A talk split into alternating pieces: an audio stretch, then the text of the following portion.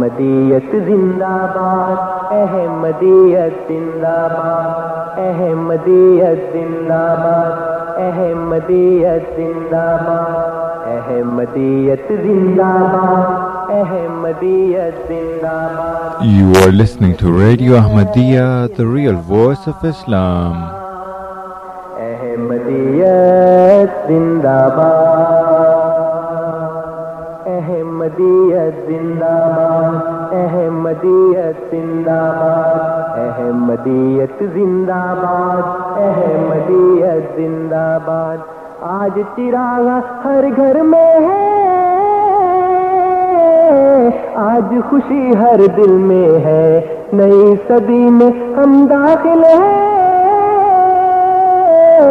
شکر خدا کا ہر دل میں ہے۔ احمدیت، زندہ باد۔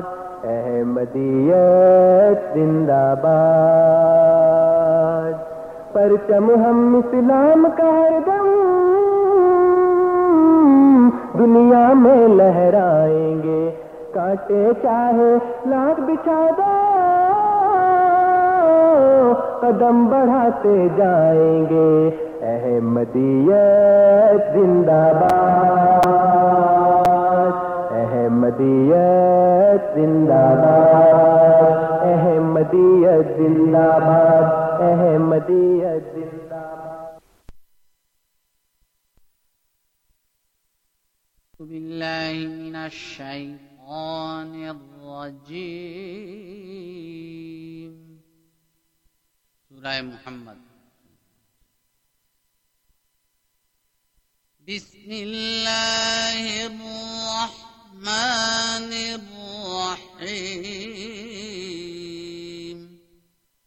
اللہ کے نام کے ساتھ جو بے انتہا رحم کرنے والا بن مانگے دینے والا اور بار بار رحم کرنے والا ہے۔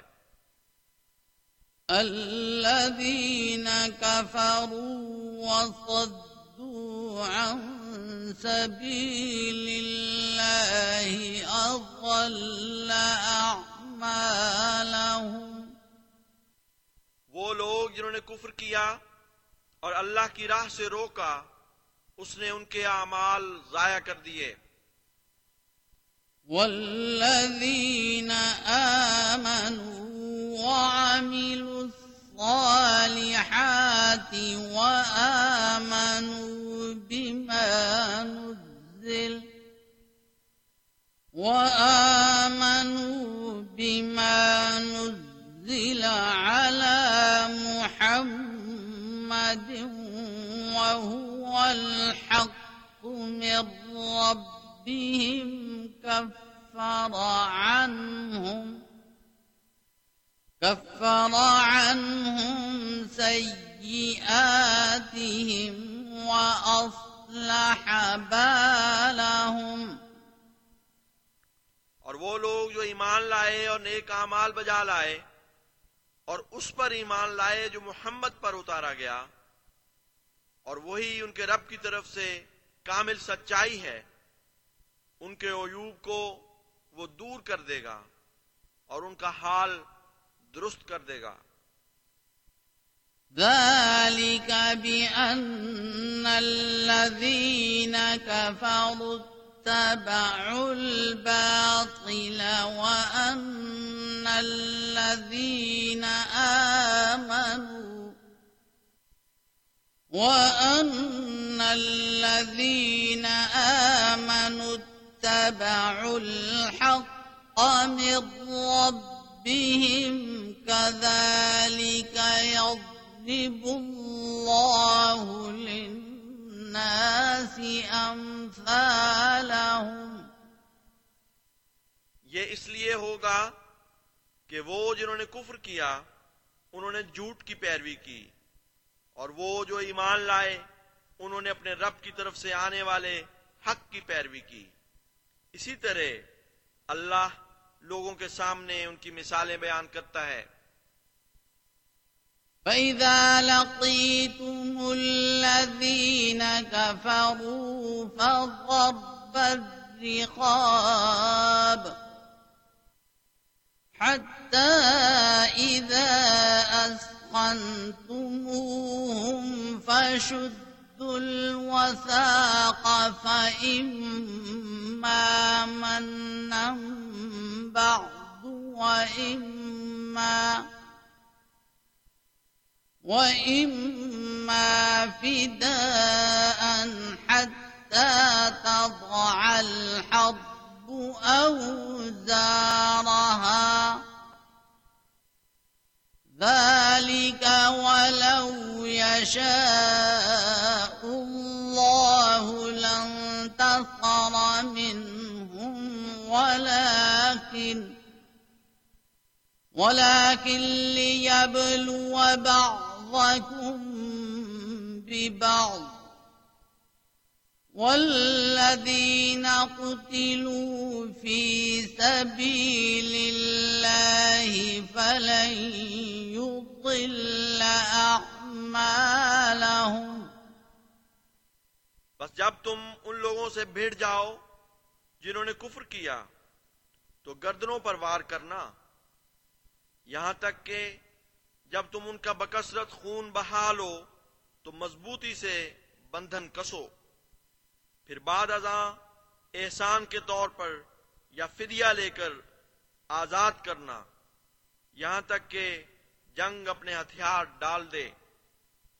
ایسا ہی ہونا چاہیے۔ اور اگر اللہ چاہتا تو خود ان سے انتقام لیتا۔ لیکن غرض یہ ہے کہ وہ تم میں سے بعض کو بعض کے ذریعے آزمائے۔ اور وہ لوگ جنہیں اللہ کی راہ میں سخت تکلیف پہنچائی گئی۔ ان کے اعمال وہ ہرگز ضائع نہیں کرے گا۔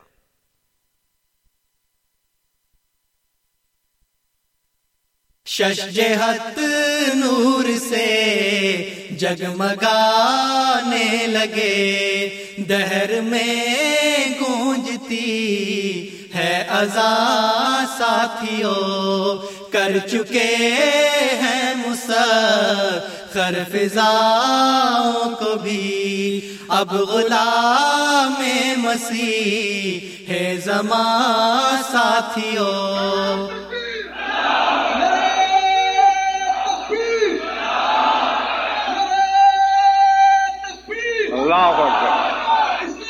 اے انگلستان کے احمدیوں، بتاؤ کہ کیا یہ سچی سوچ گئی تھی کہ نہیں تھی؟ لبیک کا ہوگا، بلند آباد سے لبیک کا اے بوسنیا کے رہنے والوں اے البینیا کے رہنے والوں اے سوئٹزرلینڈ کے رہنے والوں اے شمالی یورپ اور جنوبی یورپ سے آنے والوں خدا کا گواہ ہے اور تم بھی گواہ بن جاؤ کہ جو کچھ خدا نے حضرت مسیم علیہ السلام سے فرمایا تھا، ایک ایک لفظ اس کا سچا نہیں۔ رہنما جو خدا نے ہے، بخشا ہمیں، اس کے قدموں سے اٹھتی ہوئی دھول سے دیکھیے دیکھیے کتنی دلکش ہنسی بن رہی ہے نئی۔ کہ کشاں ساتھیوں شجہت نور سے جگمگانے لگے۔ دہر میں گونجتی ہے ازا ساتھیوں کر چکے ہیں مسخر فضاؤں کو بھی۔ اب غلام مسیح ہے زمان ساتھیوں برگزی شجر موسموں سے لڑا، بجلیاں بھی گری آئے۔ طوفان بھی یہ تو پل رہا اور بڑھتا رہا۔ آج یہ ہو چکا ہے جواں ساتھیوں شجہت نور سے جگمگانے لگے۔ دہر میں گونجتی ہے ازا ساتھیوں کر چکے ہیں مسخر فضاؤں کو بھی۔ اب غلام مسیح ہے زمان ساتھیوں۔ پر خطر راہ سے مسکراتے ہوئے۔ ہم تو کر بو بلا سے گزرتے رہے، کوئی من منزل ہماری بدل نہ سکی۔ آئی جو آفت نا گہاں ساتھیوں شش جہت نور سے جگمگانے لگے۔ دہر میں گونجتی ہے ازا ساتھیوں کر چکے ہیں مسخر فضاؤں کو بھی۔ اب غلام مسیح ہے زمان ساتھیوں ہم نے دیکھا خدائی کا زندہ نشان۔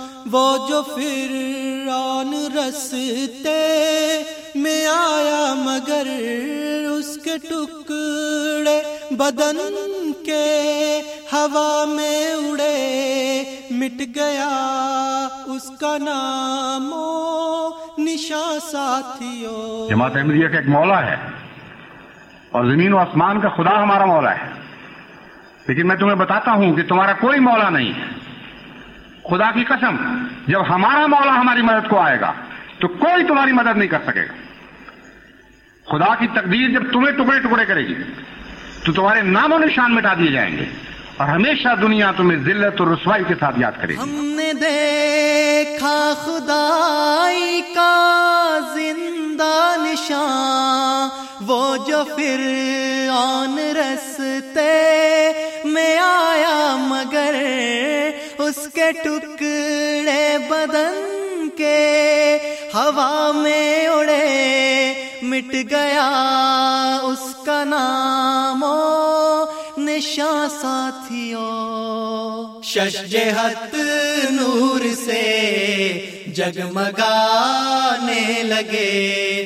دہر میں گونجتی ہے ازا ساتھیوں کر چکے ہیں مسخر فضاؤں کو بھی۔ اب غلام مسیح ہے زمان ساتھیوں زاد را لے کے تقوا کا چلتے رہو۔ منزلیں دے رہی ہیں۔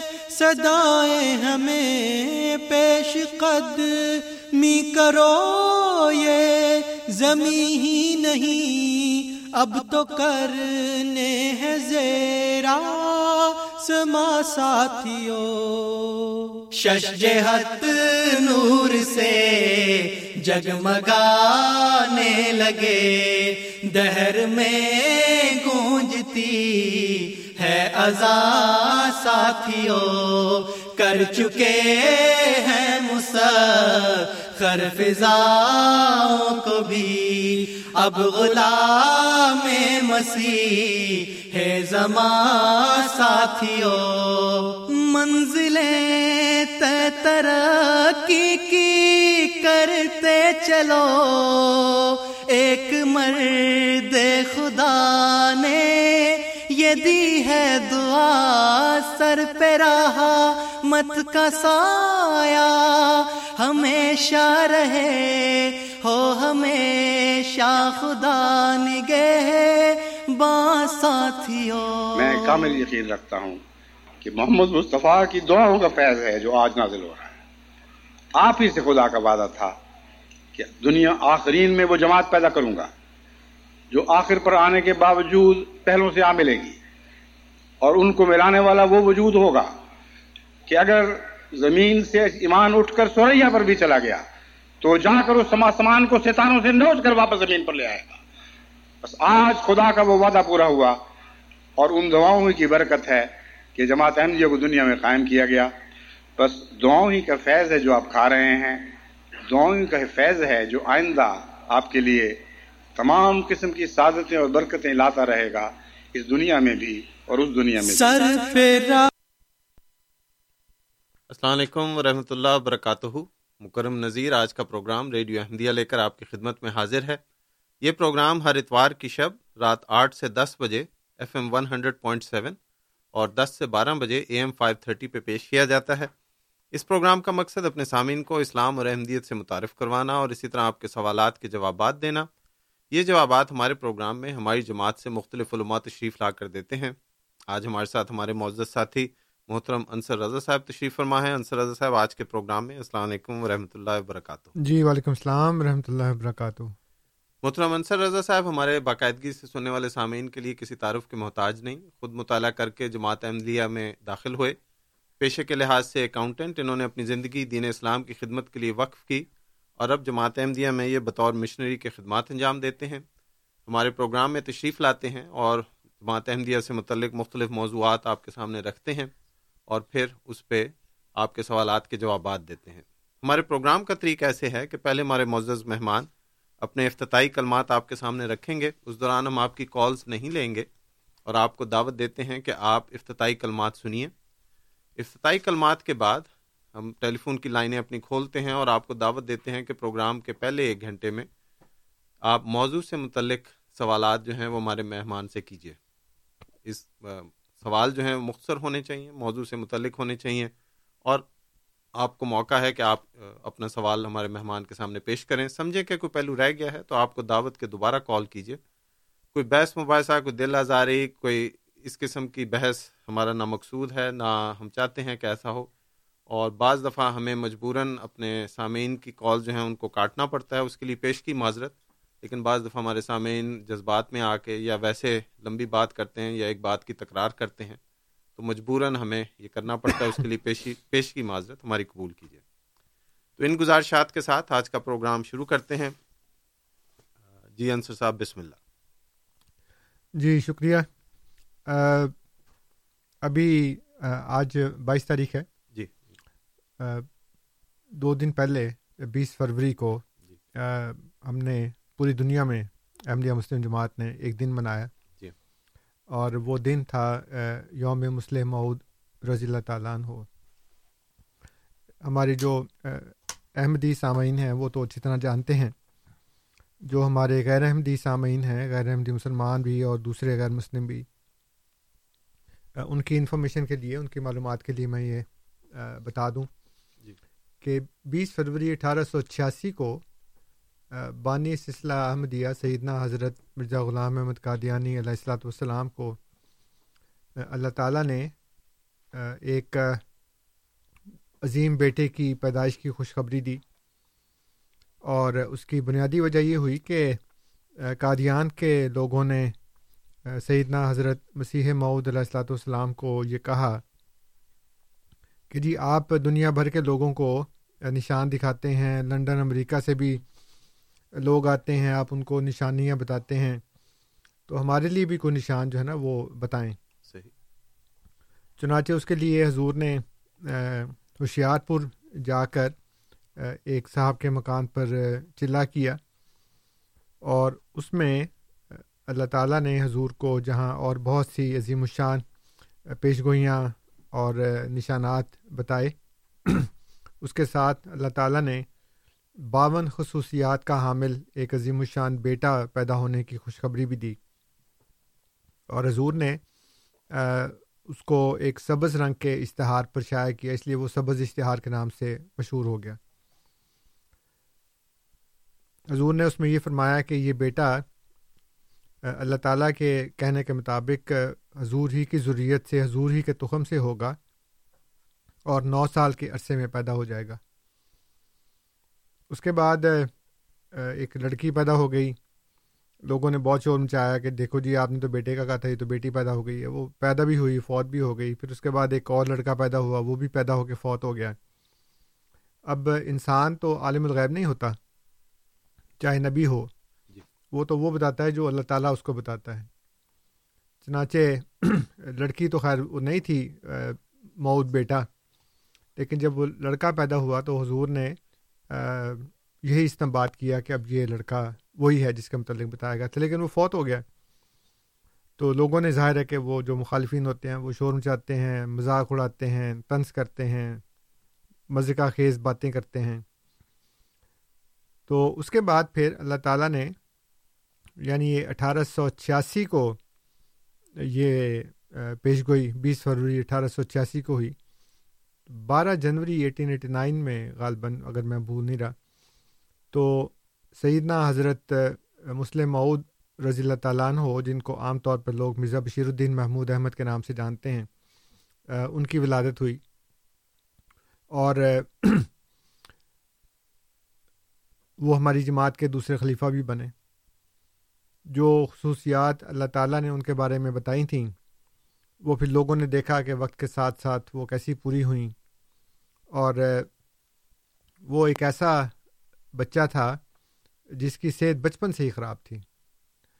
آنکھیں ان کی خراب تھیں، جسم ان کا کمزور تھا، اور کھانسی عجیب و غریب قسم کی، اور مطلب جو ایک بچے کو بیماریاں ہو سکتی ہیں، وہ اس زمانے میں وہ ان کو ہوئیں۔ اس لحاظ سے وہ چونکہ دیکھ بھی نہیں سکتے تھے، صحیح طرح آنکھوں کی وجہ سے پڑھائی میں بھی بس یہ تھا کہ اسکول گئے، نہ گئے۔ اور چونکہ پڑھ نہیں سکتے تھے صحیح طرح، اس لیے استاد جو تھے وہ مسیم اور کا بیٹا سمجھ کے اگلی کلاس میں پاس کر دیا کرتے تھے کہ چلو جی کوئی بات نہیں۔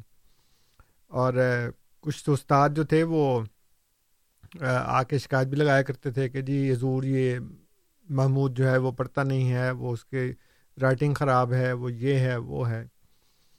تاکہ وہ حضور کے جو نانا تھے مرزا بشیر الدین محمود احمد کے نانا جو تھے، میر ناصر نواب صاحب، انہوں نے بھی بلکہ آگے کہا کہ حضور یہ تو محمود بالکل ظاہر نواسا تھا تو ان کو ذرا فکر تھی۔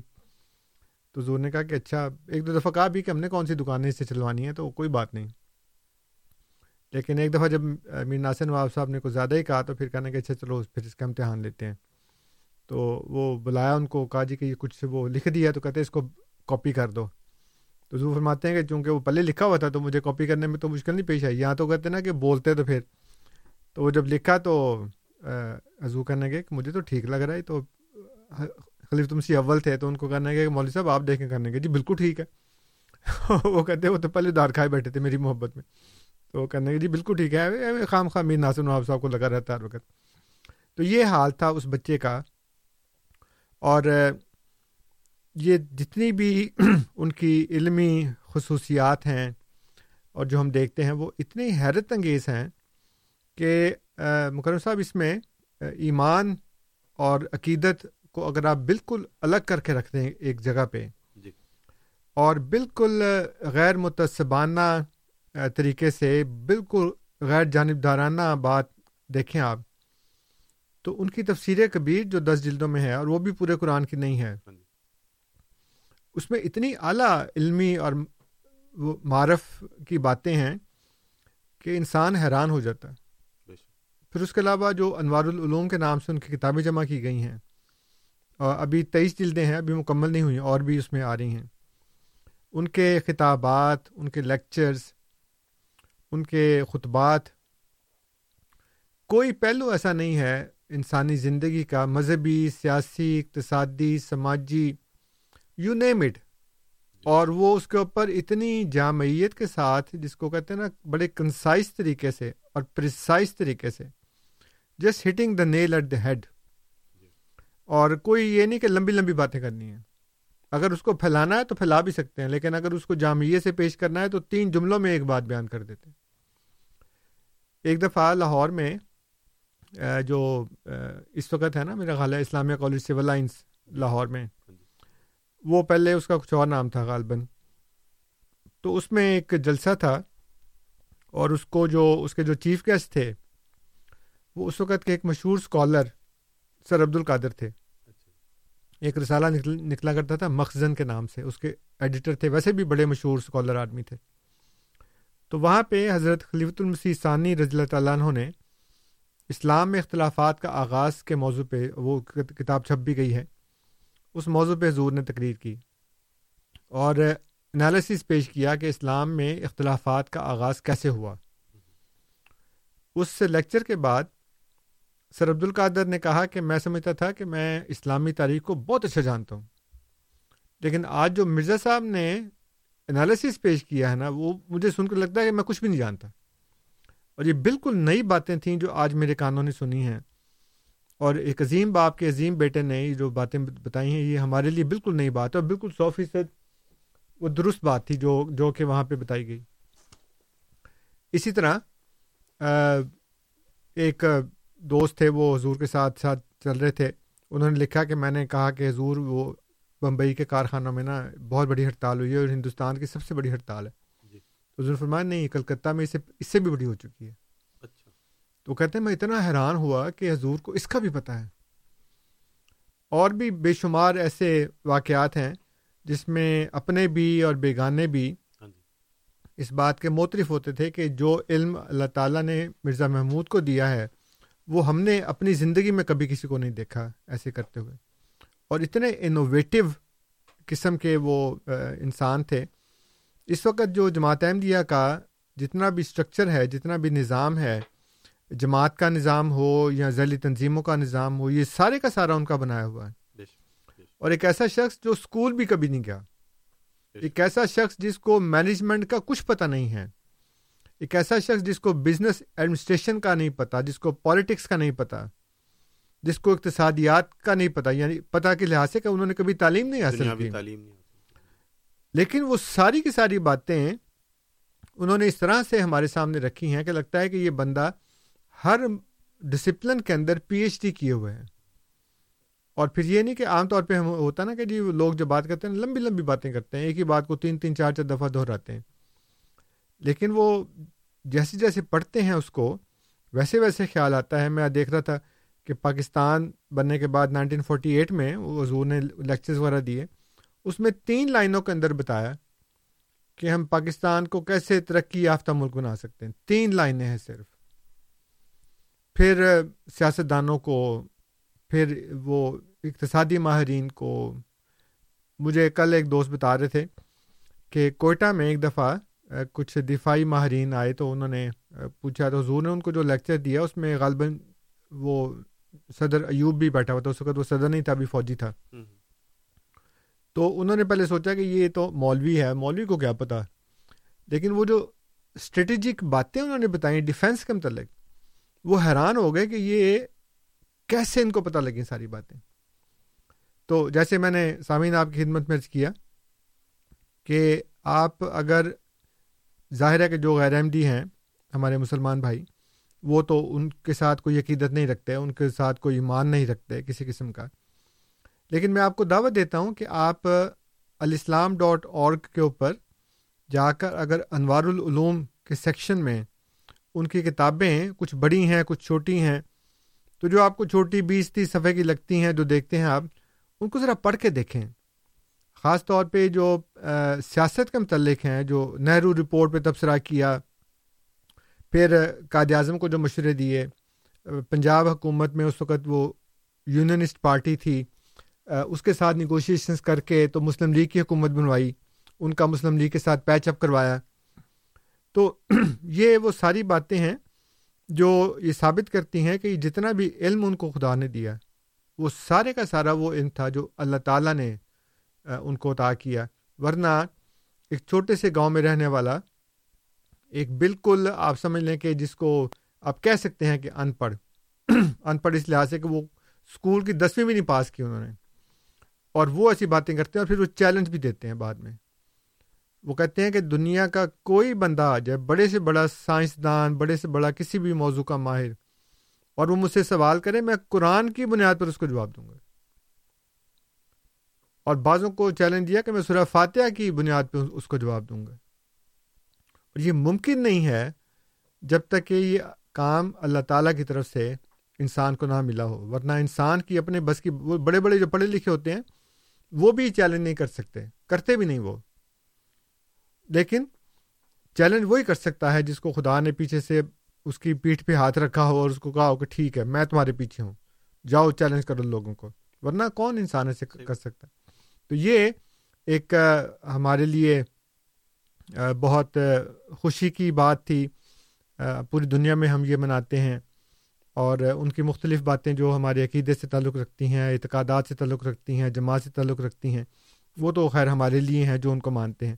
میں نے وہ باتیں بتائی ہیں جو عام طور پہ تمام لوگوں کے ساتھ، دوسرے مسلمانوں کے ساتھ بھی ہیں اور دوسرے غیر مسلموں کے ساتھ بھی ہیں، جس میں انہوں نے مثلاً کشمیر کے متعلق انہوں نے بہت کام کیا اور علامہ اقبال نے آ کے ان کو کہا کہ آپ آئیں گے تو یہ کام ہوگا۔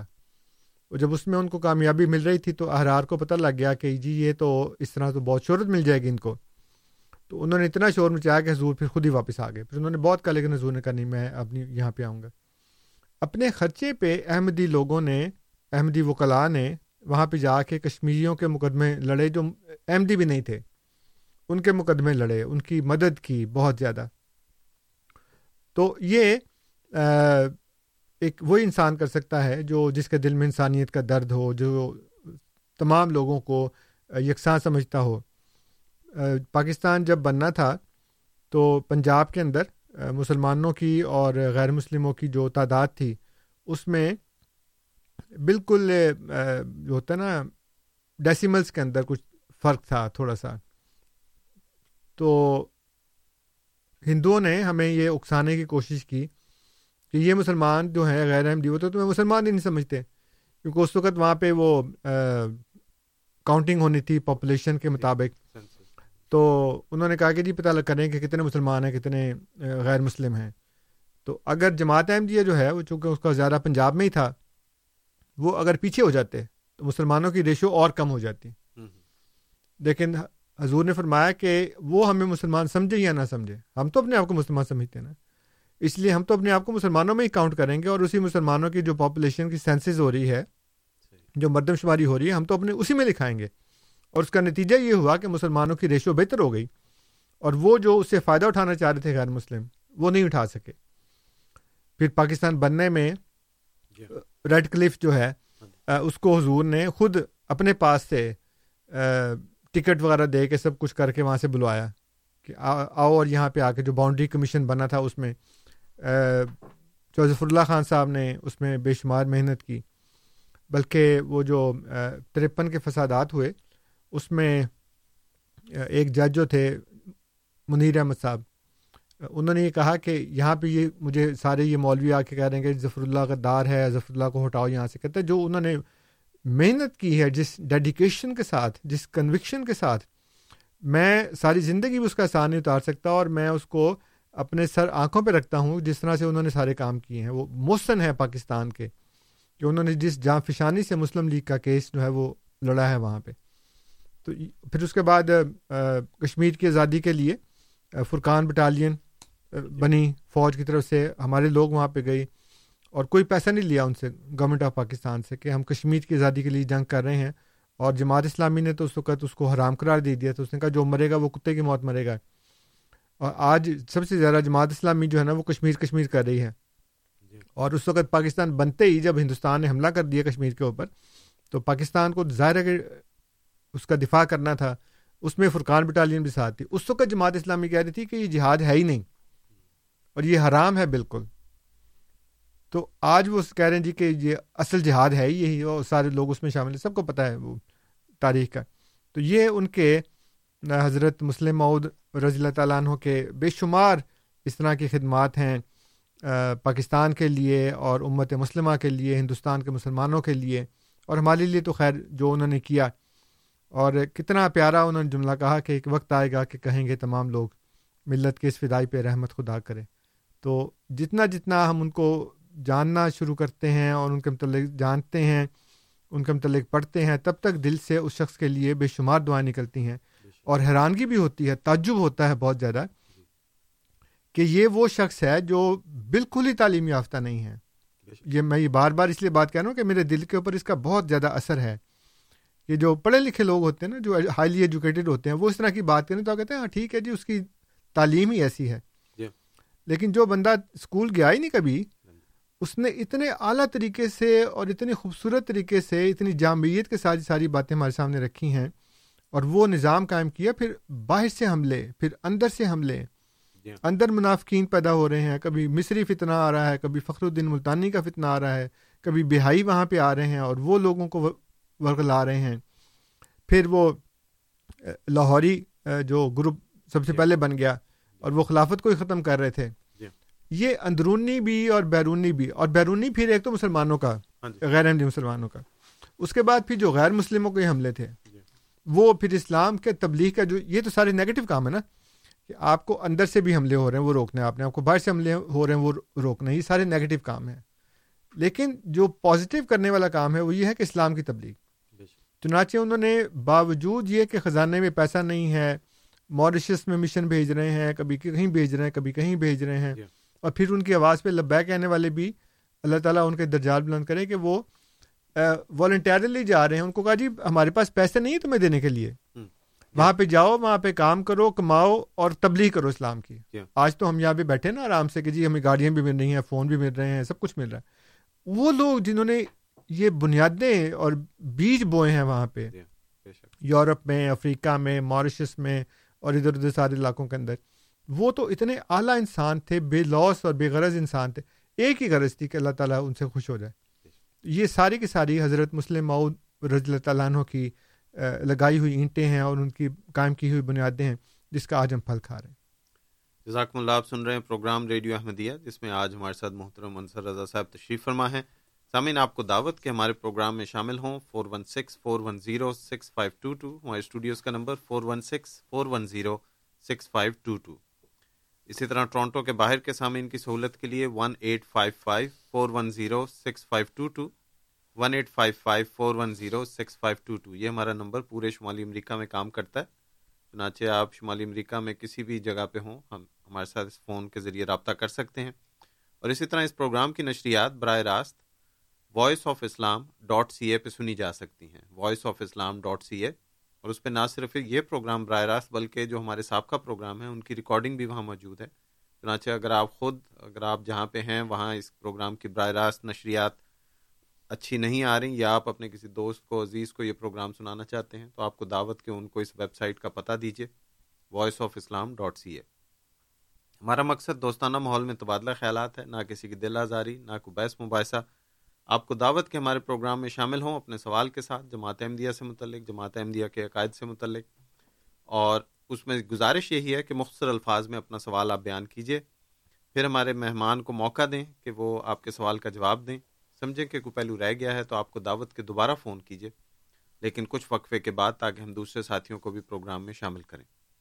اس میں پیش کی معذرت میں اپنی اور اپنے ساتھیوں کی طرف سے کر دیتا ہوں کہ بعض دفعہ ہمارے جو مہمان ٹیلی فون پہ آتے ہیں، ہمارے سامعین، وہ اتنی لمبی بات کرتے ہیں یا بعض بعض کی تکرار، بات کی تکرار کر، شروع کر دیتے ہیں یا ان کا لہجہ یا ایسا ہو جاتا ہے جو غیر مناسب نہیں ہوتا اس پروگرام کے کسی بھی پروگرام میں پیش کرنے کے لیے۔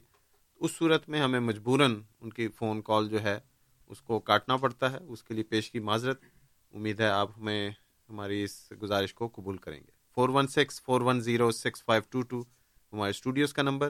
Four one six four one zero six five two two one eight five five four one zero six five two two Toronto سے باہر کے سامعین کی سہولت کے لیے one eight five five four one zero six five two two ایک تیسرا ذریعہ ہمارے پروگرام میں اپنا سوال شامل کرنے کے لیے ہے ای میل کا، اور اس کے لیے ہمارا پتہ ہے کیو اے یعنی question answer at voice of Islam dot C A Q A یعنی question answer at voice of Islam dot C A اس میں اپنا نام اور شہر کا نام ضرور لکھیں تاکہ ہم آپ کے تعارف کے ساتھ آپ کے سوال کو پروگرام میں شامل کریں۔ پسند کریں کہ آپ کا نام نہ لیا جائے تو ای میل میں ہی ذکر کر دیجیے آپ کا سوال ہم شہر کے تعارف سے پروگرام میں شامل کریں گے۔ پروگرام کا سلسلہ آگے بڑھاتے ہیں۔ جب تک فون کالز نہیں آتے اس وقت تک انصر صاحب آپ کی گفتگو کا سلسلہ جاری۔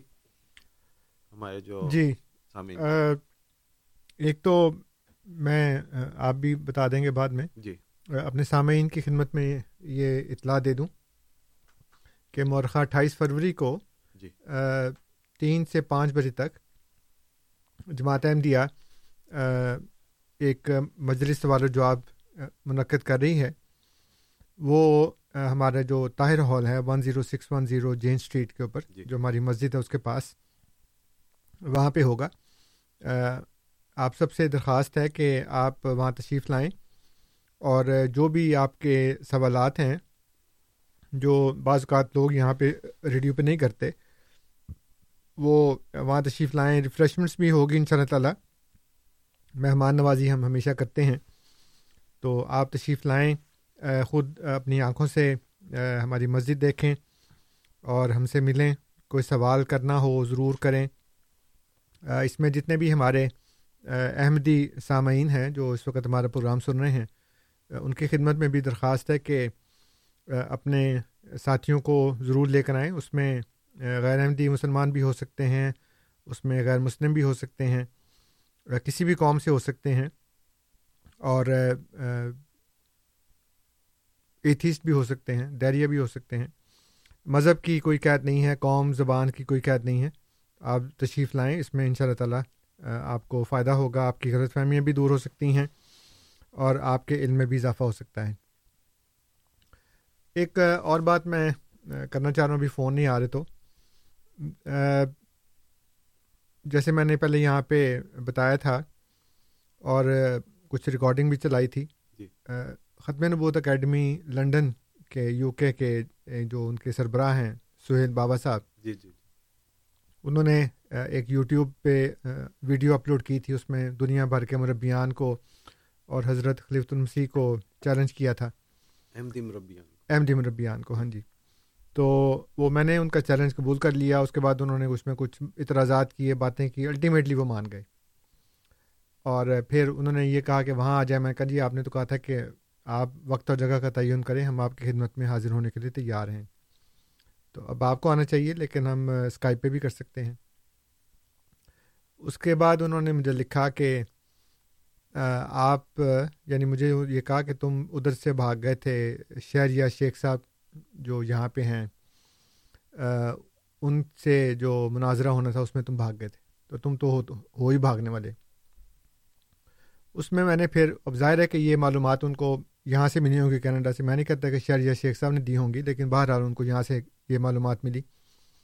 تو ان کو جو میں نے جواب دیا، اس میں پھر میں نے شہریہ شیخ صاحب کو بھی شامل کر لیا۔ اور میں نے ان کو بتایا کہ کس طرح سے یہ ساری باتیں ہوئی تھیں کہ انہوں نے یک طرفہ طور پہ ایک اشتہار چھاپا، اس میں خود ہی عنوان طے کیا، موضوع طے کیا جگہ طے کی، دن اور وقت کا تعین خود ہی کیا۔ اپنی طرف سے ایک ماڈریٹر بھی رکھا، جس کو پتہ نہیں ہے کہ وہ ماڈریٹر ہے۔ وہ بندہ کینسر کا مریض تھا، ہسپتال میں داخل تھا اس وقت۔ اور انہوں نے یہ کیا کہ میرے نام کے ساتھ لکھا چیف مشنری حالانکہ میں صرف مشنری ہوں، چیف مشنری نہیں ہوں۔ پھر انہوں نے یہ کام یہ کیا کہ میری ای میل اکاؤنٹ جو تھا اس کو ہیک کر لیا۔ اور ہیک کر کے وہ ساری باتیں میرے تمام کانٹیکٹس کو بھجوا دیں۔ جو کہ میری فیملی میری بیوی، میرے بچے، میرے داماد، میرے بھائی سب کو وہ پہنچ گئیں کیونکہ میرے کانٹیکٹس میں تھے وہ۔ تو اس کے بعد میں نے کہا جی یہ انہوں نے سب کیا تھا۔ اور اس میں انہوں نے جھوٹ سے کام لیا یک طرفہ طور پر کارروائی کی۔ ہم نے ان کو جب انہوں نے اشتہار جگہ جگہ پہ تقسیم کرنا شروع کیا، یہاں پیس ولیج میں بھی کیا، بورڈ آفس میں بھی کیا۔ تو ہم نے ان کو پھر ای میل کے ذریعے اور فون کے ذریعے رابطہ کرنے کی کوشش کی۔ ان سے کہا کہ جناب، اس طرح سے مناظرے یا مباحثے نہیں ہوتے۔ اس کے لیے جو طریقہ کار ہے وہ یہ ہے کہ بیٹھ کے ہم اصول، ضوابط، قواعد طے کرتے ہیں۔ اور پھر اس کے بعد انہیں ضوابط انہیں اصولوں اور انہیں قواعد کے مطابق ہم پھر آگے بات کرتے ہیں۔ تو اگر آپ چاہتے ہیں کہ ہم کریں تو ہمیں کوئی اعتراض نہیں ہے، لیکن آئیں بیٹھے مل کے بات کر لیتے ہیں۔ لیکن وہ نہیں آئے۔ مسلسل کہنے کے باوجود بھی جب وہ نہیں آئے تو پھر ہم نے ان کو اخبار کے ذریعے یہ دعوت دی۔ اور تین اردو اور ایک غالباً انگریزی اخبار میں ہم نے آدھے صفحے کا یہ اشتہار شائع کیا، جس میں یہ ساری صورت حال واضح کی اور ان کو بتایا کہ جی یہ ساری صورت حال ہے۔ اس کے باوجود بھی وہ نہیں آئے۔ اور آخر پہ ڈرامہ یہ کیا کہ اپنے وقت پر وہ مناظرہ جو تھا، وہ محفل جو تھی، وہ سجائی اور اس میں ایک کرسی کے اوپر میرا نام لکھ کے لوگوں کو یہ کہا کہ جی یہ نہیں آیا۔ اور تاثر یہ دیا کہ میں گویا مان کر نہیں آیا۔ حالانکہ میں نے چیلنج ضرور کیا تھا مناظرے کا لیکن ظاہر ہے کہ چیلنج کرنے کے بعد یہ تو نہیں ہوتا کہ آپ اسٹریٹ فائٹ کی طرح اندھا دھند مارنا شروع کر دیں بلکہ جو رنگ فائٹ ہوتی ہے اس میں ہم پھر اصول و ضوابط طے کرتے ہیں اس کے بعد بات کرتے ہیں۔ تو یہ میں نے ان کو لکھا اس پر ان کو بڑا تیش آیا۔ شہریار صاحب۔ صاحب کو۔ اور وہ جو سہیل بابا صاحب تھے وہ تو سین سے غائب ہو گئے نا۔ یعنی خود ہی چیلنج کیا اور جب میں نے چیلنج قبول کر لیا، اس میں اعتراضات کیے جب میں نے وہ سارے دور کر دیے تو وہ خود ہی بھاگ گئے وہ۔ اب شہریہ صاحب جو ہیں، انہوں نے کہا جی کہ میں، یہ پچھلے دسمبر کی بات ہے ٹو تھاؤزینڈ فورٹین کی۔ کہ جی میں دو ہزار پندرہ دسمبر میں تم سے مناظرہ کروں گا۔ تو میں کہا جی اتنی دور کیوں؟ ابھی تو سپرنگ آئے گا، تو مارچ، اپریل تو اس میں کر لیں گے۔ لیکن ابھی ان سے ایک موضوع کے اوپر گفتگو ہو رہی تھی، وہ میں بعد میں بتاؤں گا۔ تو اب وہ اس پہ بھی بھاگ گئے۔ تو انہوں نے کہا جی میں نے نہیں کرنا۔ اور میرے پاس ان کی ای میل موجود ہے کہتے ہیں تم اس کو میری ڈیفیٹ کہہ دو جو مرضی کہہ دو لیکن میں نے تم سے مناظرہ نہیں کرنا۔ دسمبر میں بھی نہیں دسمبر میں بھی نہیں کرنا ہی نہیں بالکل۔ تو میں کہ جی وہ آپ کی مرضی ہے لیکن میں ریڈیو پہ اس بات کا اعلان کروں گا کہ آپ نے وہ کہتے جی ہاں وہ کر دو تمہاری مرضی دیٹس یور شو تو تم اس کے اوپر کر دینا۔ تو میں کہا میں جتنے بھی ہمارے سامعین ہیں ان کو یہ بتا دوں کہ میرے پاس ڈاکومنٹری پروف ہے ان کا یہ بھی کہ میں دسمبر میں کروں گا۔ اس کے بعد جب اس بات چیت شروع ہوئی تو انہوں نے پھر مجھے کہا کہ میں نے نہیں کرنی تمہارے ساتھ کسی بھی قسم کی بحث۔ ای میل کے ذریعے ایک موضوع پہ ہوتی رہی میں نے کہا میں بتاؤں گا بھی اس میں بھی اب وہ دو سوال تھے۔ ایک سوال کا انہوں نے جواب دیا۔ اس کا میں نے کہا چلیں یہ آپ کی انٹرپریٹیشن ہے۔ ثبوت کوئی نہیں ہے لیکن چلیں آپ نے جواب دے دیا۔ لیکن دوسرا سوال تھا اس کا بالکل جواب نہیں دیا انہوں نے۔ اچھا۔ اور اب وہ وہ بھی سین سے غائب ہو گئے۔ تو پہلے سہیل بابا صاحب غائب ہوئے تھے۔ پھر اس کے بعد شہر یا شیخ صاحب بھی غائب ہو گئے ہیں۔ ابھی ایک اور صاحب ہیں شکاگو کے، وہ بھی غائب ہو چکے ہیں۔ ارشاد انصاری ان کا نام ہے۔ ایم ٹی اے پہ بھی فون کر کے راہ ادا کے پروگرام میں بڑی لمبی لمبی باتیں کرتے تھے۔ تو ان کو جب میں نے پکڑا تو پھر وہ بھی غائب ہو گئے ہیں۔ اس طرح غائب ہوئے جیسے ایک چیز سے ایک چیز غائب ہوتی ہے۔ ذاکم اللہ، آپ سن رہے ہیں پروگرام ریڈیو احمدیہ، جس میں آج ہمارے ساتھ محترم انصر رضا صاحب تشریف فرما ہے۔ سامعین، آپ کو دعوت کے ہمارے پروگرام میں شامل ہوں۔ Four one six, four one zero six five two two, ہمارے اسٹوڈیوز کا number one eight five five, four one zero six five two two, Toronto سے باہر کے سامعین کی سہولت کے لیے اسی طرح کیو اے یعنی question answer at voice of Islam dot C A ہمارا ای میل کا پتہ۔ ہمارے ساتھ اس وقت لائن پہ راج صاحب ہیں، ان کی کال لیتے ہیں۔ راج صاحب، السلام علیکم۔ جی بالکل ٹھیک۔ جی آپ کیسے ہیں؟ جی جی۔, جی،, جی۔ وعلیکم السلام۔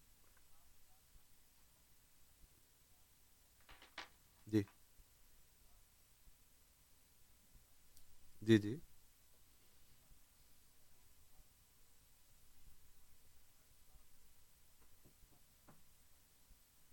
جی۔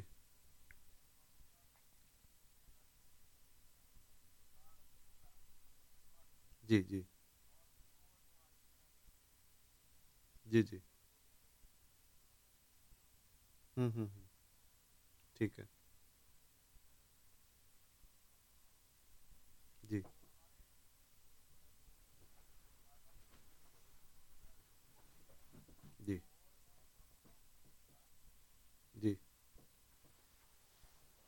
بہت بہت جی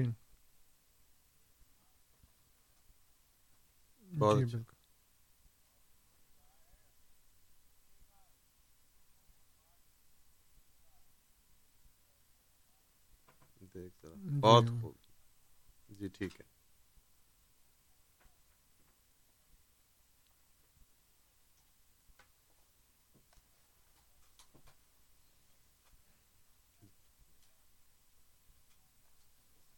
جی ٹھیک ہے۔ جی، بہت جی۔ شکریہ راج صاحب آپ کا۔ آپ پروگرام میں آئے اور بڑی اچھی بات آپ نے کی۔ اللہ تعالیٰ آپ کو خوش رکھے۔ جی انصر صاحب۔ راج صاحب نے بڑی اچھی باتیں کی۔ ہاں جی بالکل۔ باتیں تو واقعی بہت اچھی ہیں ان کی۔ جی۔ لیکن جس طرح سے ہم اس کو لیتے ہیں اس کا بنیادی مقصد یہ ہوتا ہے کہ جو دین ہے نا جی۔ وہ صرف اس چیز کا نام نہیں ہے کہ آپ لوگوں سے پیار محبت کے ساتھ پیش آئیں۔ آف کورس ایسا کرنا چاہیے۔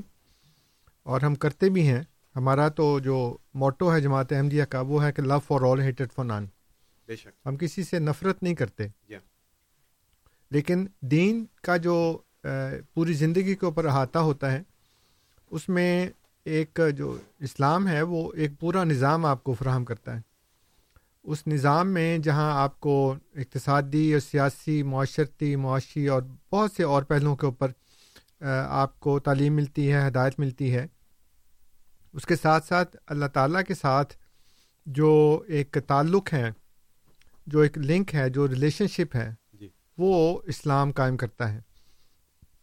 اور اس وقت بہت سے لوگ ایسے ہیں جو مسلمانوں میں بھی اور غیر مسلموں میں بھی جو یہ دعویٰ کرتے ہیں کہ ان کا تعلق خدا سے ہے یا وہ خدا سے تعلق قائم کروا سکتے ہیں، لیکن حقیقت میں ایسا ہوتا نہیں ہے۔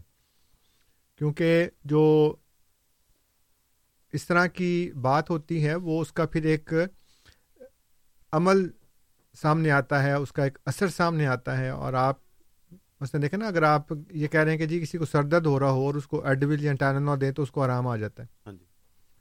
تو اگر نہیں آرام آتا تو اس کا مطلب ہے کہ یا تو وہ ایڈول نہیں ہے جعلی دوائی ہے۔ ہاں جی۔ یا پھر ایڈول کے اندر یہ اثر ہی نہیں ہے سر درد ٹھیک کرنے کا۔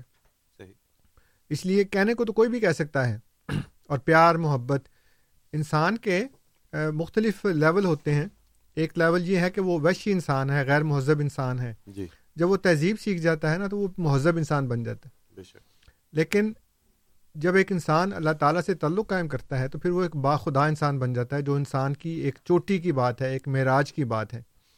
اس لیے تہذیب تو بہت سے لوگوں میں ہوتی ہے۔ دنیا کے مختلف مذاہب کے لوگ آپ سے بڑی پیار محبت سے ملتے ہیں، لیکن کیا ان کا خدا سے تعلق ہے یا کیا آپ کا خدا سے تعلق کروا سکتے ہیں؟ اس میں آپ کو پھر ٹیسٹ کرنا پڑتا ہے کہ وہ ایسا کر سکتے ہیں کہ نہیں، کہ ہمارا یہ دعویٰ ہے کہ یہ صرف صرف اسلام میں ہے کہ وہ آپ کو ایک باخدا انسان بنا سکتا ہے اور اس کے علاوہ کوئی مذہب ایسا نہیں ہے جو کسی انسان کو باخدا انسان بنا سکے اور وہ قصے کہانی ہے جو پچھلے بزرگوں کی ہوتی ہیں وہ آج کر کے دکھا سکے۔ جزاکم اللہ۔ آپ سن رہے ہیں پروگرام ریڈیو احمدیہ جس میں آج محترم انصر رضا صاحب ہمارے ساتھ تشریف فرما ہیں۔ ہمارے ساتھ ناصر صاحب لائن پہ ہیں ان کی کال لیتے ہیں۔ ناصر صاحب السلام علیکم۔ وعلیکم السلام ورحمۃ اللہ وبرکاتہ۔ جی ناصر صاحب۔ جی وعلیکم السلام۔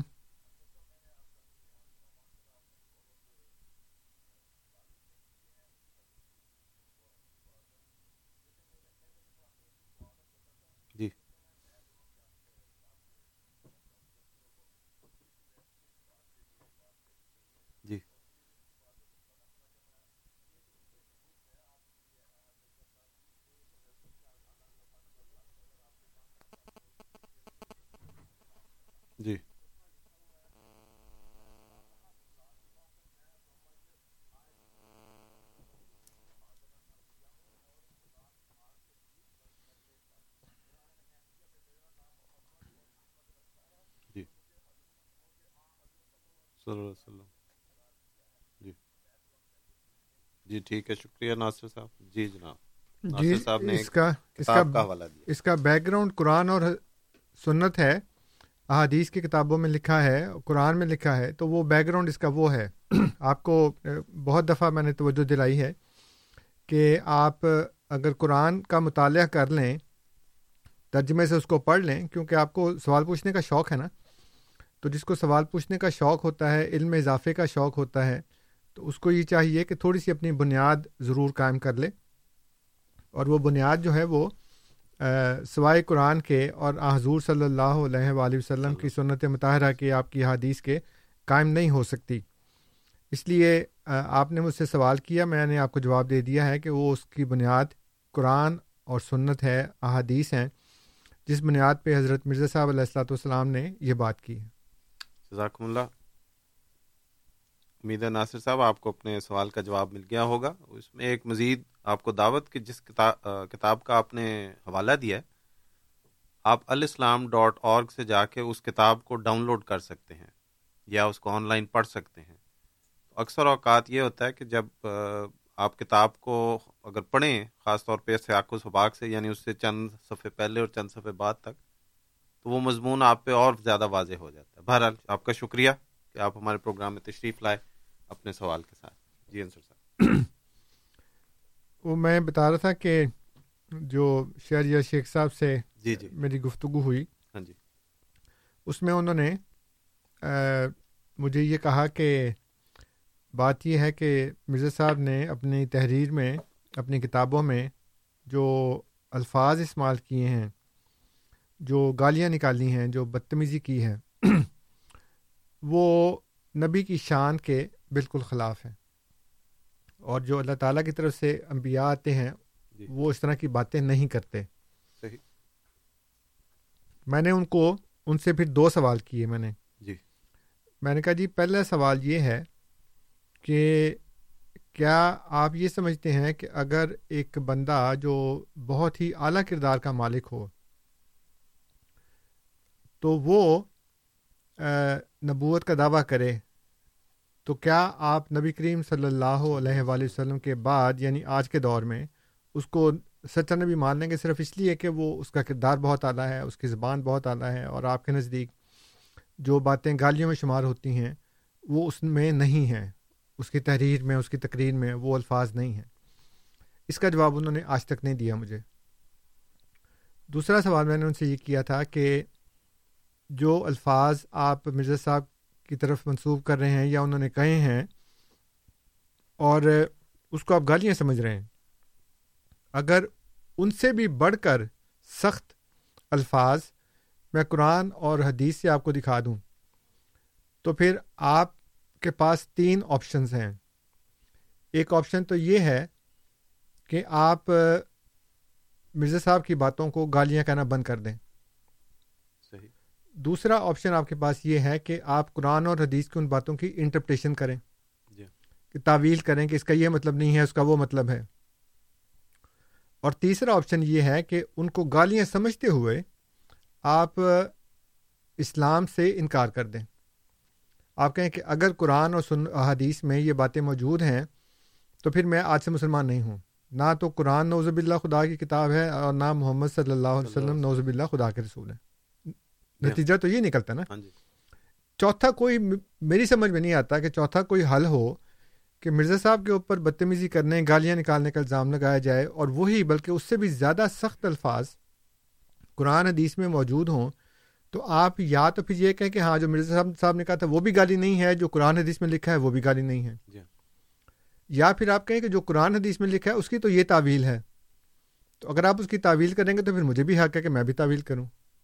کہ جب آپ کہیں کہ یہ بات ایک خاص کانٹیکسٹ میں کہی گئی ہے جی تو میں بھی کہوں گا کہ جو مرزا صاحب نے کہا تھا وہ بھی ایک خاص کنٹیکسٹ میں کہی گئی ہے۔ آپ کہیں گے جی جو قرآن حدیث میں لکھا ہے اس کی ایک خاص وجہ تھی۔ جی۔ مجھے بھی یہ کہنے کا حق ہے کہ جو مرزا صاحب نے لکھا اس کی ایک خاص وجہ تھی۔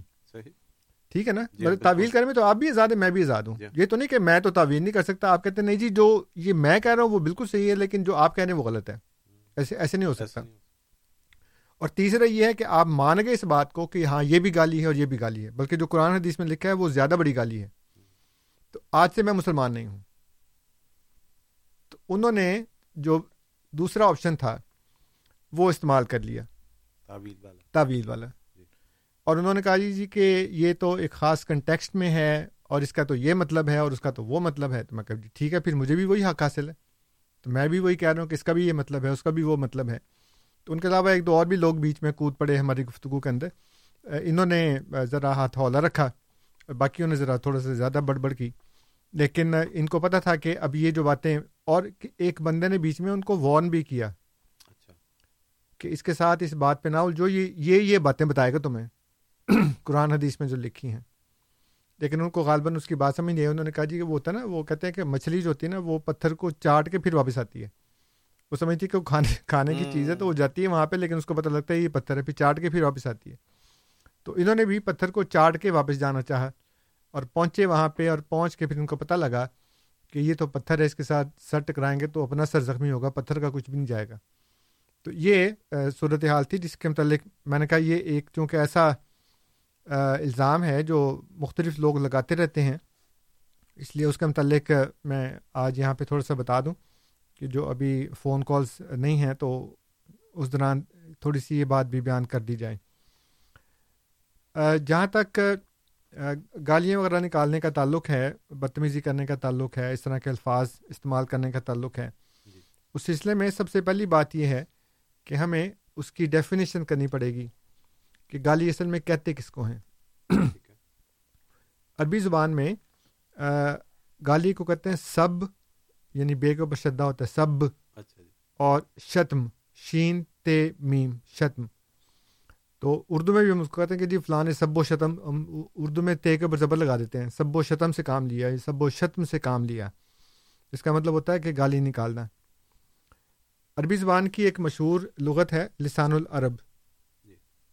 اس میں لفظ سب کے نیچے لکھا ہے سباب المسلم مسلم و فسوکن و کتال و کفر۔ مسلمان کو گالی نکالنا فسق کی بات ہے اور اس کو قتل کرنا کفر ہے۔ اور علامہ راغب اصفہانی کی مشہور کتاب ہے المفردات الراغب۔ اس میں بھی لکھا ہے کہ وصب و شتم الوجی اس کا اردو ترجمہ کیا ہے اس کتاب کا شیخ الحدیث مولانا عبدو فیروز پوری صاحب نے۔ اور انہوں نے لکھا ہے کہ اسب کے معنی مغلزات اور فوحش گالی دینا ہے۔ اب دیکھیں کہ احادیث میں یہ کیسے بیان ہوا ہے یہ لفظ۔ ایک حدیث ہے جس میں بتایا گیا کہ جنگ تبو کے موقع پہ جب جا رہے تھے وہاں پہ تو نبی کریم صلی اللہ علیہ وسلم نے فرمایا کہ جب وہاں پہنچیں گے نا تو وہاں پہ ایک چشمہ ہوگا پانی کا۔ تو جب تک ہم پہنچ نہ جائیں وہاں پہ تب تک وہاں سے پانی کوئی نہ پیے۔ اچھا۔ تو جب حضور پہنچے وہاں پہ تو دیکھا کہ ادھر دو بندے کھڑے تھے۔ تو ان سے کہا کہ تم نے پانی پیا؟ انہوں نے کہا جی ہاں پیا ہے۔ عربی میں لکھا ہے کہ فصبہ ہما رسول اللہ صلی اللہ علیہ وسلم و کالا لہما ما شاہ اللہ یقول کہ پھر رسول کریم صلی اللہ علیہ وسلم نے ان کو گالیاں نکالیں اور پھر ان کو وہ کچھ کہا جو اللہ نے چاہا کہ یہ کہیں یعنی خوب ڈانٹا۔ اور جو کچھ کہنا چاہتے تھے، اتنا غصہ آیا حضور کو کہ لیکن اس سے پہلے کہا فصب ہما رسول اللہ، کہ اللہ کے رسول نے ان کو پھر گالیاں نکالی وہی لفظ۔ وہی لفظ استعمال ہونا یہ ہم نے تو نہیں لکھا، یہ تو حادیث کے اندر یہ جو الفاظ ہیں، وہ لکھے ہیں۔ اس کے علاوہ ایک اور اس میں ہے کہ ایک آدمی، دو آدمی آئے نبی کریم صلی اللہ علیہ وسلم کے پاس۔ تو حضور نے ان کو کچھ برا بھلا کہا اور لانت بھی ڈالی ان کے اوپر۔ جب وہ چلے گئے، تو حضرت عائشہ صدیقہ رضی اللہ تعالیٰ عنہ نے کہا کہ یاسر اللہ اور کسی کو خیر ملے نہ ملے ان کو تو نہیں ملتی۔ جی۔ تو آپ نے فرمایا کہ وہ کیوں؟ کہنے کی کہ آپ نے ان پر سب اور لانت بھیجی یعنی گالیاں بھی نکالی اور لانت بھی ڈالی ان کے اوپر۔ تو ظن فرمایا کہ کیا تمہیں معلوم نہیں کہ میں نے اپنے رب سے یہ بات ٹھہرا لی ہے کہ اے اللہ میں ایک بشر ہوں میں جس مسلمان پر بھی سب یا لانت کروں بد دعا کروں وہ اس کے لیے باعث اجر و تزکیہ ہو۔ اس کی وضاحت کرتے ہوئے جماعت اسلامی کے ایک عالم ہیں غلام علی صاحب۔ وہ اصل میں ہوا یہ تھا کہ مدودی صاحب نے کتاب لکھی تھی خلافت و ملوکیت۔ اچھا جی۔ اس کے اوپر جو دوسرے علماء تھے جو جماعت اسلامی کے نہیں تھے انہوں نے کافی اعتراضات کیے اس کے اوپر۔ مدودی صاحب کو بڑا اس کے اوپر نا تنقید کا سامنا کرنا پڑا۔ اس پہ انہوں نے ان اعتراضات کے جوابات لکھے ہیں۔ خلافت و ملوکیت پر اعتراضات کا تجزیہ کے نام سے ملک غلام علی صاحب نے یہ کتاب لکھی ہے۔ اس میں وہ انہوں نے جو بیک گراؤنڈ بتایا ہے وہ یہ ہے کہ امیر معاویہ جب حکمران بنے ہیں تو اس کے بعد انہوں نے ایک بد رسم کا اجرا کیا۔ اچھا جی۔ اور بنو میاں کے تحت جتنے بھی علاقے تھے وہاں پہ مسجدوں پہ ممبر سے حضرت علی رضی اللہ تعالیٰ عنہ کے خلاف بری بری باتیں کہیں جاتی تھیں۔ بلکہ گالیاں نکالی جاتی تھی لانہ ڈالی جاتی تھی۔ تو اس کو ظاہر ہے کہ پھر مودودی صاحب نے ذکر کیا اس کا۔ تو کچھ لوگوں نے اس کے اوپر اس کی تعویل کرنے کی کوشش کی، لیکن انہوں نے کہا کہ نہیں نہیں، وہ تو تعویل کرنے کی ضرورت نہیں ہے۔ وہ گالی تو گالی ہے نا، اگر کسی نے کہا ہے تو وہ بالکل انہوں نے گالی ہی نکالی ہے۔ کہتے ہیں کہ میں نے کتب حدیث میں سے سب علی کا جو قطعی ثبوت پیش کیا تھا، اس سے سری انکار کی گنجائش چونکہ نہیں ہے، اس لیے مدیر البلاغ نے اس کے بالواسطہ انکار کے لیے استدلال کا ایک دوسرا پہلو اختیار کیا ہے۔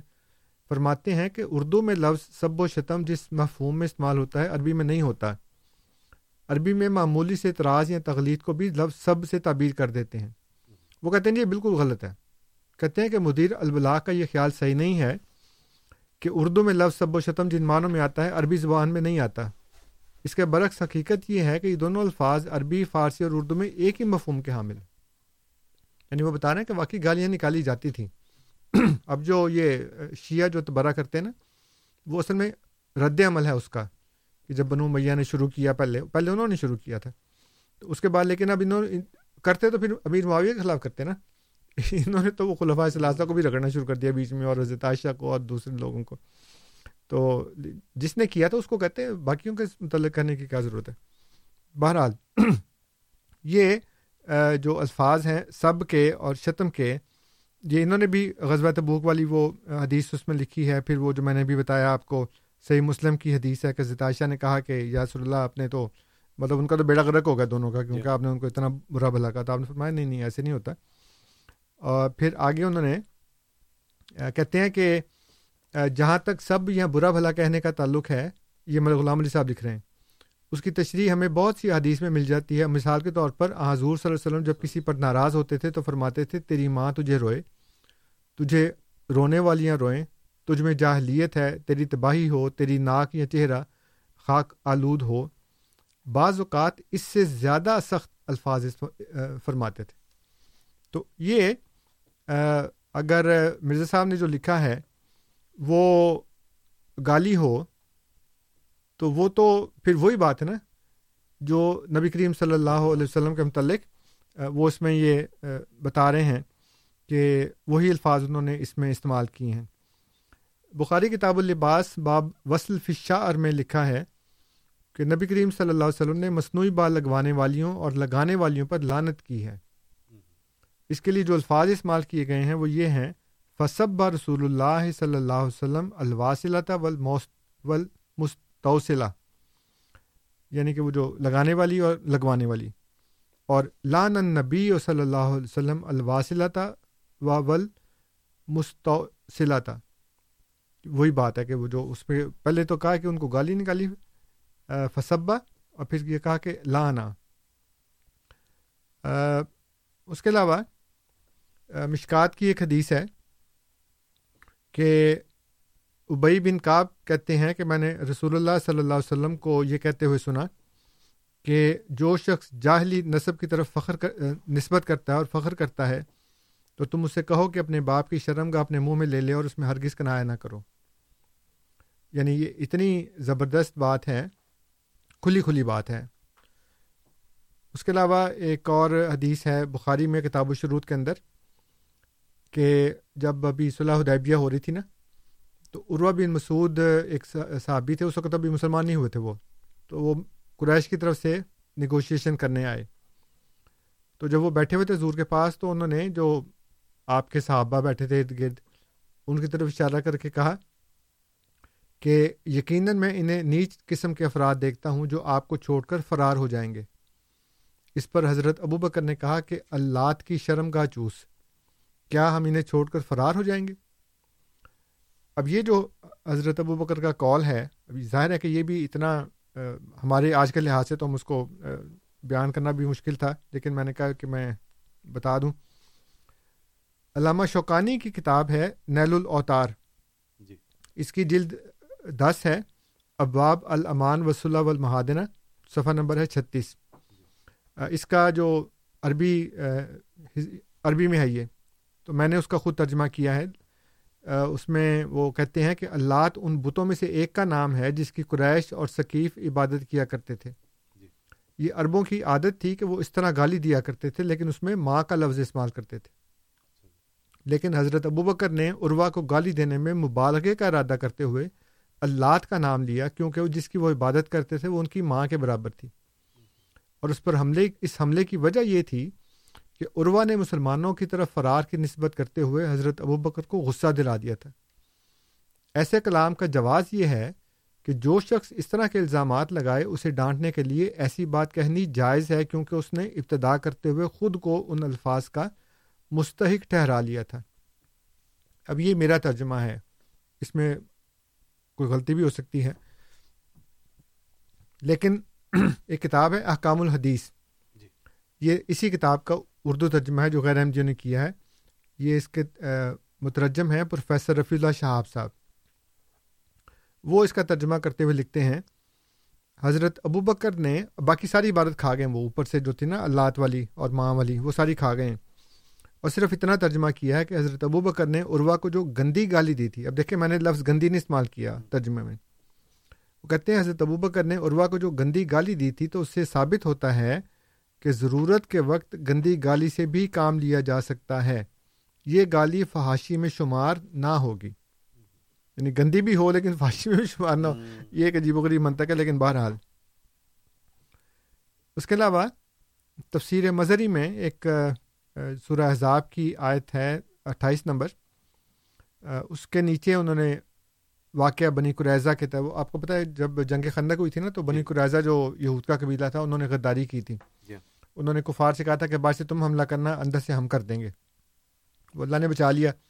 جب مسلمان کفار سے فارغ ہوئے، وہ شکست ہو گئی ان کو، وہ بھاگ گئے سارے کے سارے۔ تو اب حضور نے فرمایا کہ اب ہم جا کے تو بنی قریضہ سے نبٹتے ہیں کہ بھائی تم نے کیوں ایسا کام کیا؟ تو وہ واقعہ لمبا ہے، میں صرف اس میں یہ بیان کرتا ہوں۔ کہتے ہیں کہ اس کے بعد رسول اللہ صلی اللہ علیہ وسلم یہودیوں کی گڑی کے قریب پہنچ گئے۔ اور اتنی اونچی آواز سے یہودیوں کے کچھ سرداروں کو پکارا کہ انہوں نے آواز سن لی اور فرمایا، اے بندروں اور سوروں کے بھائیوں اور اے بتوں یا شیطان کی پرستش کرنے والوں، جواب دو، کیا اللہ نے تم کو رسوا کر دیا اور تم پر اپنا عذاب نازل فرما دیا؟ کیا تم مجھے گالیاں دیتے ہو؟ ان لوگوں نے قسمیں کھا کر کہا کہ، ابو القاسم، ہم نے ایسا نہیں کیا، آپ تو جاہل نہیں ہیں۔ دوسری روایت میں جاہل کی جگہ فوش گو کا لفظ آیا ہے کہ آپ جو ہم ایک بندر سوروں کا بھائی کہہ رہے ہیں تو آپ تو فوش گو نہیں ہیں، آپ کیوں ہمیشہ کہہ رہے ہیں؟ حالانکہ پہلے خود گالیاں نکال رہے تھے وہ۔ تو یہ بھی انہوں نے حضور کے ساتھ یہ بات ادھر منسوخ کی ہے کہ انہوں نے بھی ان کو جا کے یہودیوں کو کہا کہ اے بندروں اور سوروں کے بھائیوں۔ ایک آدمی تھا جس کا نام تھا حبار بن الاسود۔ وہ ایک ایسا شخص تھا جس کو جس نے حضور کی صاحبزادی تھیں ان کو اونٹ سے گرایا، وہ پریگننٹ تھیں تو ان کا وہ حمل ضائع ہو گیا۔ تو اس نے فرمایا تھا کہ یہ جہاں بھی ملے اس کو پکڑ لینا، لیکن حضرت عثمان نے اس کی سفارش کر دی، بعد میں مسلمان ہو گیا وہ۔ تو سیرت حلبیہ، جلد سوم نصف اول، صفحہ ٹو سیونٹی نائن اس میں لکھا ہے، فتح مکہ کے موقع پر حبار صحابہ کے ہاتھ نہیں آ سکے۔ بعد میں وہ مسلمان ہو گئے تھے اور بہت پختہ سچے مسلمان بنے۔ کہا جاتا ہے کہ اس واقعے کے بعد جب وہ مسلمان ہو گئے اور ہجرت کر کے مدینے پہنچے تو لوگوں نے ان کو گالیاں دینی شروع کی۔ اس پر انہوں نے رسول اللہ صلی اللہ علیہ وسلم سے شکایت کی۔ آپ نے فرمایا، اب تمہیں جو شخص بھی گالیاں دے، تم بھی اس کو گالیاں دو۔ چنانچہ اس کے بعد لوگوں نے ان کے خلاف اپنی زبانیں روک لیں۔ تو اب یہاں پہ یہ ہوا کہ اگر آپ کو کوئی گالی نکالتا ہے تو آپ کو حق ہے کہ آپ بھی اس کے جواب میں گالی نکال لیں اب مسئلہ یہ ہے کہ کیا مرزا صاحب علیہ السلاۃ والسلام نے خود لوگوں کو گالیاں دینی شروع کی یا وہ الفاظ جس کو آپ گالی کہہ رہے ہیں وہ خود انہوں نے کیا یا دوسروں کی گالیوں کے جواب میں ان کو پھر ان کی جو تھی کتابوں سے ان کے حوالے دیے۔ تو یہ ایک بات کا موضوع ہے جو ان شاء اللہ تعالیٰ پھر ہم اس میں ساتھ ساتھ آگے بیان کریں گے۔ جی انشاءاللہ۔ آپ سن رہے ہیں پروگرام ریڈیو احمدیہ، جو آپ کی خدمت میں ہر اتوار کی شب رات آٹھ سے دس بجے F M one hundred point seven اور اسی طرح دس سے بارہ بجے اے ایم فائیو تھرٹی پہ پیش کیا جاتا ہے۔ ہمارے پروگرام میں فون کرنے کے لیے نمبر نوٹ کیجیے four one six four one zero six five two two four one six four one zero six five two two اسی طرح جو ہمارے سامعین ٹورانٹو کے علاقے سے باہر ہیں، ان کی سہولت کے لیے one eight five five four one zero six five two two one eight five five four one zero six five two two سامعین، پروگرام کا مقصد دوستانہ ماحول میں تبادلہ خیالات ہے، نہ کوئی بحث مباحثہ، نہ کسی کی دل آزاری۔ تو آپ کو دعوت کے جب آپ پروگرام میں تشریف لائیں تو مختصر الفاظ میں اپنا سوال ہمارے مہمان کے سامنے رکھیں اور پھر ان کو موقع دیں کہ وہ اس کا جواب دیں۔ سمجھیں کہ کوئی پہلو رہ گیا ہے تو دوبارہ فون کیجیے مگر کچھ وقفے کے بعد تاکہ ہم دوسرے سامعین جو ہیں ان کو، ان کے سوالات بھی لے سکیں۔ یہاں میں عرض کر دوں کہ ای میل پہ آپ ہمارے پروگرام میں اپنا سوال بھیج سکتے ہیں۔ اس کا پتہ ہے کیو اے یعنی question answer at voice of Islam dot C A Q A یعنی question answer at voice of Islam dot C A سامعین، آپ ہمارا پروگرام سنتے ہیں اور ہماری حوصلہ افزائی کرتے ہیں۔ اسی حوالے سے میں اپنے ان سامعین کا خصوصی شکریہ ادا کرنا چاہتا ہوں جو ہمارا پروگرام انٹرنیٹ پہ سنتے ہیں۔ آپ ٹورانٹو سے باہر ہیں، لیکن اس کے باوجود آپ وقت نکال کے ہمارا پروگرام سنتے ہیں اور ہمارے پروگرام کو اپنے سوالات سے رونق بخشتے ہیں۔ ہمارا پروگرام سنتے رہیے اور ہمیں اپنے سوالات سے نوازتے رہیے۔ آپ کے مشورے، پیار بھرے مشورہ جات، آپ کی شکایات ہم کو ملتی ہیں۔ اور اس سے ہماری حوصلہ افزائی ہوتی ہے۔ پروگرام کا سلسلہ آگے بڑھاتے ہیں۔ ہمارے ساتھ ایک ساتھی دوست ہمارے ساتھی جو ہیں، وہ ٹیلی فون پہ ہیں۔ ان کی کال لیتے ہیں۔ دانیال حیدر صاحب ہیں۔ دانیال صاحب، السلام علیکم رحمۃ اللہ وبرکاتہ۔ دانیال صاحب، السلام علیکم رحمۃ اللہ وبرکاتہ۔ جی وعلیکم السلام جی آپ ایئر پہ ہیں؟ سوال کیجیے جی۔ جی جی۔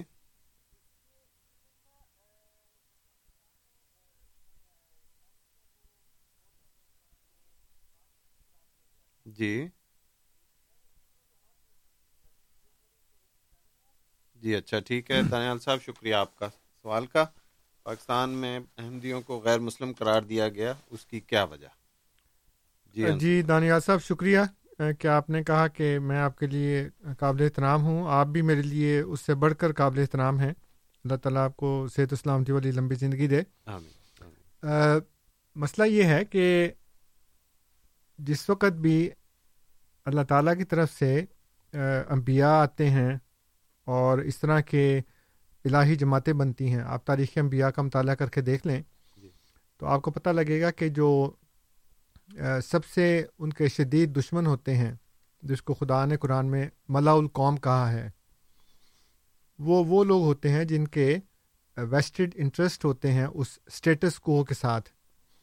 اور وہ یہ چاہتے ہیں کہ یہ جو نظام چل رہا ہے اس کو ایسے ہی چلنے دینا چاہیے کیونکہ ان کے مفادات اس کے ساتھ وابستہ ہوتے ہیں۔ اس میں جو سیاسی نظام ہوتا ہے سب سے بڑھ کر اس کے علاوہ جو اقتصادی نظام کے علم بردار ہوتے ہیں جی۔ وہ ہوتے ہیں۔ اور تیسرے وہ مذہبی گروہ ہوتا ہے جس کے حلوے مانڈے اس نظام کے ساتھ وابستہ ہوتے ہیں۔ ان کا ایک وشیس الائنس ہوتا ہے باقی دو پلرز کے ساتھ جو سیاسی نظام ہے جو اقتصادی نظام ہے اور جو مذہبی گروہ ہے۔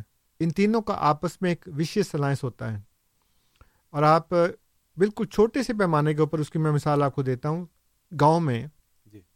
گاؤں میں جو چودھری ہوتا ہے جو نمبردار ہوتا ہے مولوی کبھی بھی اس کے خلاف بات نہیں کرتا۔ ہمیشہ اس کا نزلہ جو ہے نا وہ غریب کسان پہ ہی گرتا ہے۔ کافر قرار دے گا تو اس کو کافر قرار دے گا فتویٰ لگائے گا تو اس کے خلاف لگائے گا۔ چودھری چاہے شراب پیے زنا کرے بدکاریاں کرے جو مرضی کرے کیونکہ اس مولوی کی روٹی اس چودھری کے گھر سے آتی ہے۔ اور اس مولوی اس چودھری کی رضامندی کے بغیر وہ وہاں پہ رہ نہیں سکتا مولوی اس مسجد میں۔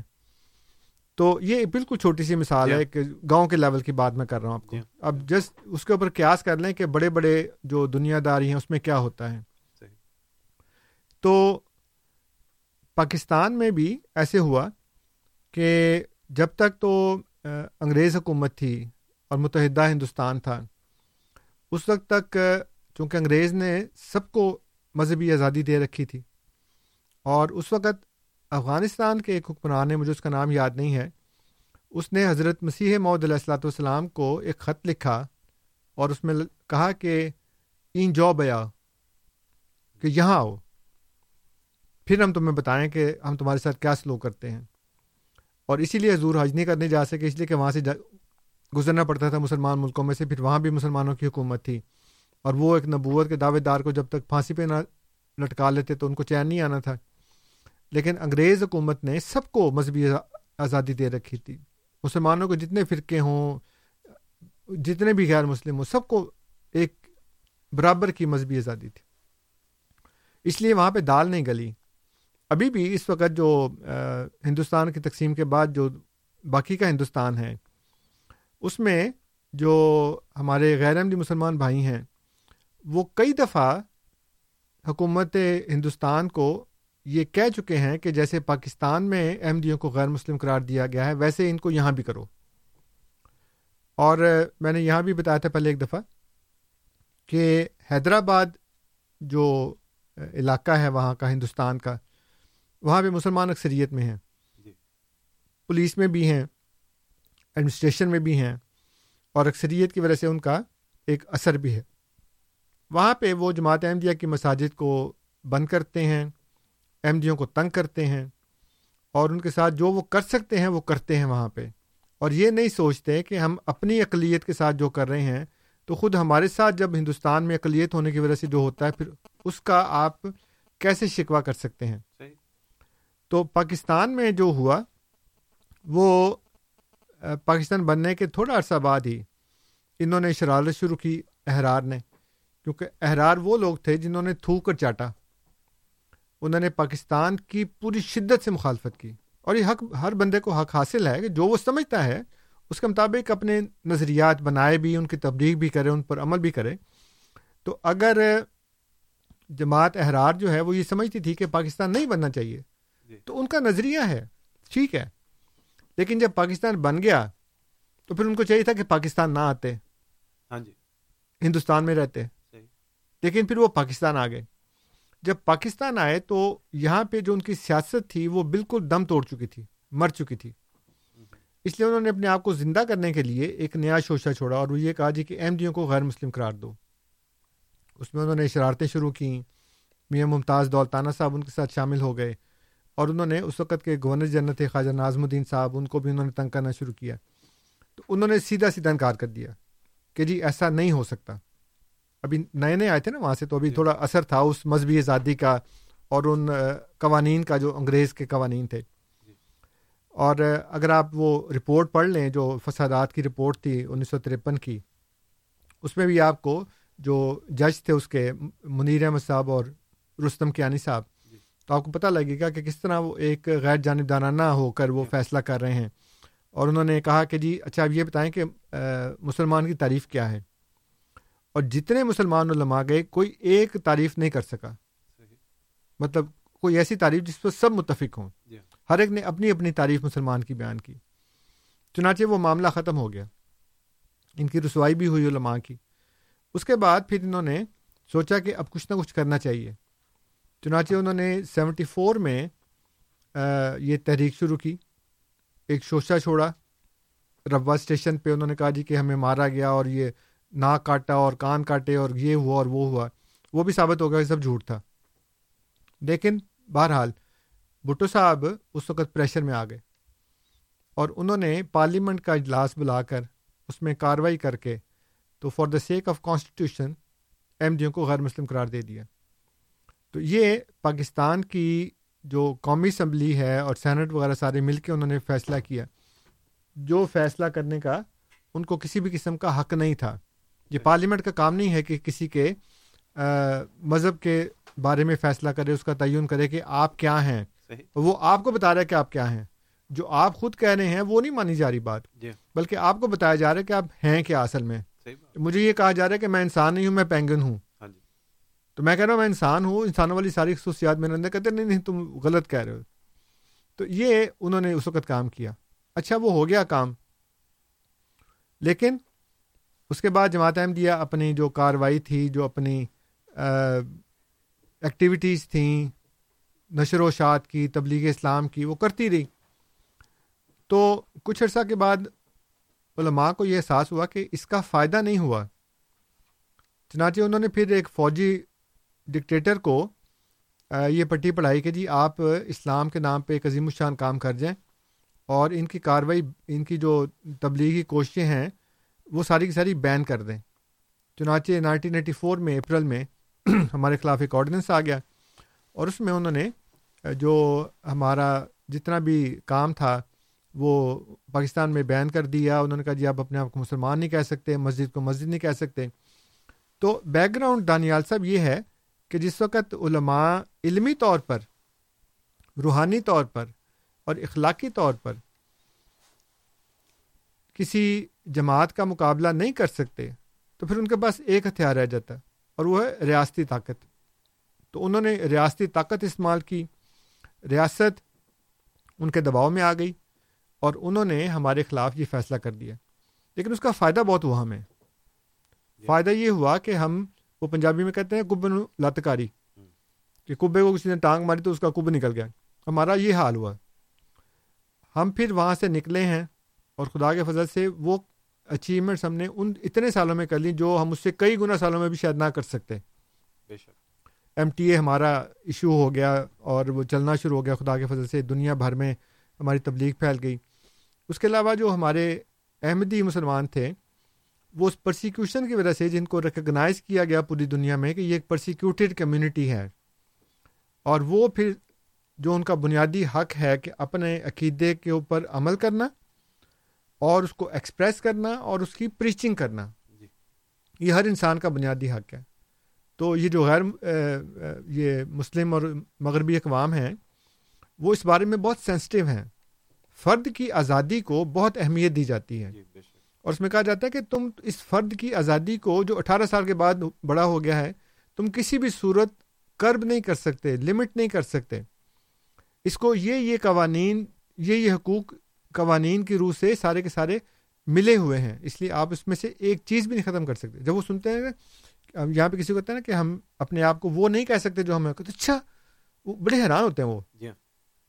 تو اس وجہ سے پھر ہمیں فائدہ ہو گیا کہ ہمارے بے شمار لاکھوں لوگ باہر بھی آ گئے حکومتوں نے ریکگنائز کیا اور پھر اس کے نتیجے میں دنیا کی مختلف قوموں سے لوگ جو ہیں وہ آنے شروع ہوئے۔ اب یہ سمجھتے اگر تو پاکستان میں ہوتے تو پھر دنیا بھر سے لوگ جلسے پہ پاکستان آتے۔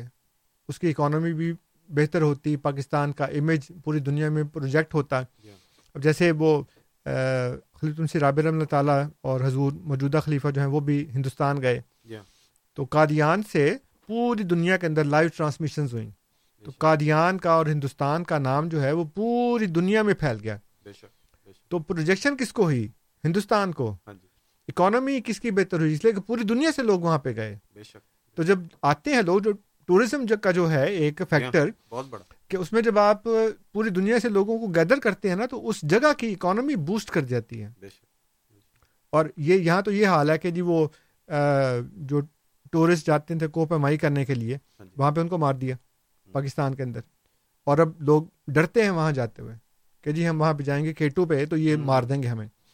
اس کا مقصد یہ نہیں ہے کہ وہ وہاں پہ کوئی اسلام کے حق میں کام کر رہے ہیں۔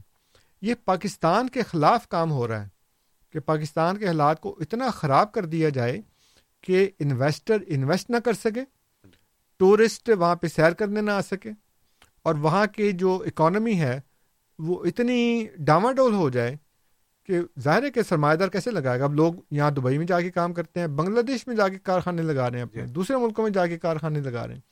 اس لیے کہ آپ کو پتہ ہے ابھی مجھے کسی نے بتایا کہ وہاں پہ لاہور میں ایک ڈاکٹر صاحب تھے بہت ہی اعلیٰ اور انہوں نے ہسپتال بنایا اس میں سولہ مشینیں ہیں ڈائلسس کی۔ اچھا۔ اور اتنا سستا علاج کہ ایک بندے کا ایک ہفتے تک کا ڈالس ڈائلسس جو ہے وہ صرف پچیس سو روپے میں ہوتا اندازہ لگائیں کہ پچیس سو روپے کچھ بھی نہیں ہے۔ جی ہاں۔ ان کو ایک دن خط آ گیا کہ جی آپ کو مار دیں گے اتنے پیسے دے دو۔ وہ امیر آدمی تھا۔ اس نے ہسپتال بند کیا بچے لے کے کینیڈا آ گئے تو امیر آدمی تو یہی کرے گا نا پھر۔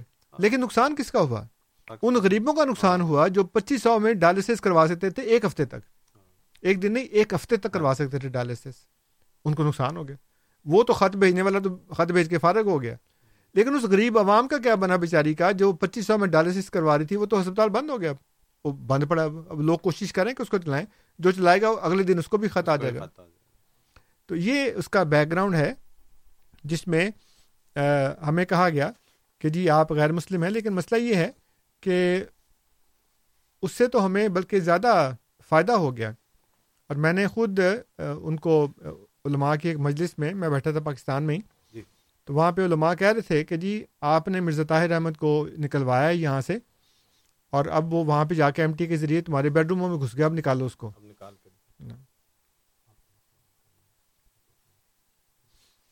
آپ سن رہے ہیں پروگرام ریڈیو احمدیہ، جو آپ کی خدمت میں ہر اتوار کی شب رات دس سے بارہ، آٹھ سے دس بجے F M one hundred point seven اور پھر دس سے بارہ بجے اے ایم فائیو تھرٹی پہ پیش کیا جاتا ہے۔ سامعین، آپ کو دعوت کہ ہمارے پروگرام میں شامل ہوں۔ Four one six four one zero six five two two four one six four one zero six five two two اسی طرح جو ہمارے سامعین ٹورانٹو کے علاقے سے باہر ہیں، ان کی سہولت کے لیے one eight five five four one zero six five two two one eight five five four one zero six five two two جو انٹرنیٹ کے ذریعے سوال، ای میل کے ذریعے سوال پوچھنا چاہیں، ان کی سہولت کے لیے کیو اے یعنی question answer at voice of Islam dot C A Q A یعنی question answer at voice of Islam dot C A سامعین، یہ پروگرام اس فریکوینسی پہ یعنی F M one hundred point seven پہ ہم آپ کی سہولت کے لیے دس بجے تک چلائیں گے اور دس بجے پھر ہم اس پروگرام کی فریکوینسی سے نکل کے اے ایم فائیو تھرٹی کی فریکوینسی پہ چلے جائیں گے۔ اے ایم فائیو تھرٹی کی فریکوینسی پہ ہم آپ کے ساتھ پھر رات بارہ بجے تک رہیں گے۔ اس میں دس سے گیارہ بجے تک یہ پروگرام چلے گا اسی طرح، لائیو پروگرام اسی موضوع پہ۔ اور پھر جو آخری ایک گھنٹہ ہے، اس میں امام جماعت احمدیہ، حضرت مرزا مسرور احمد صاحب، خلیفۃ المسیح الخام سید اللہ تعالیٰ بن نصر العزیز کا تازہ ترین خطبہ آپ کی خدمت میں ہم پیش کرتے ہیں۔ اور اس طرح آپ کو ایک موقع ملتا ہے امام جماعت احمدیہ کے اپنی زبان میں، اپنے الفاظ میں وہ تربیتی امور کے بارے میں جاننے کا یا ان موضوعات سے متعارف تعارف حاصل کرنے کا جو اس وقت جماعت احمدیہ میں چل رہے ہیں۔ چنانچہ یہ آپ کے لیے دس سے گیارہ بجے تک اس پروگرام کا سلسلہ جاری رہے گا اے ایم فائیو تھرٹی پہ اور پھر گیارہ سے بارہ بجے تک خطبہ جمعہ پیش کیا جائے گا۔ ہمارے ساتھ ٹیلی فون پہ ہیں آصف صاحب، ان کی کال لیتے ہیں۔ آصف صاحب، السلام علیکم۔ جی آصف صاحب، السلام علیکم۔ جی جناب، فرمائیے۔ جی جی بسم اللہ۔ اچھا نہیں، آپ کی بالکل آواز صاف ہے، آپ سوال کیجیے جی۔ جی جی۔ جی بتائیے۔ جی۔ اچھا جی۔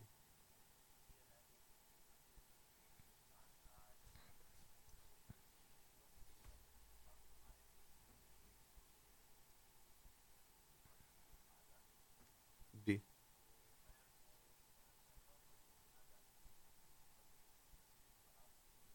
اچھا جی۔ اچھا جی۔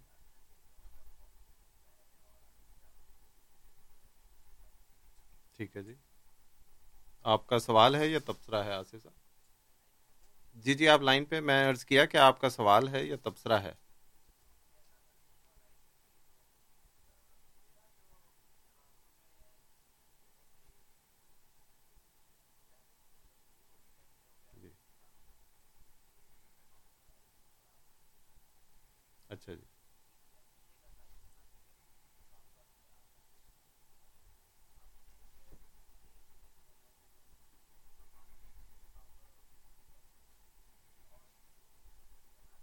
ٹھیک ہے۔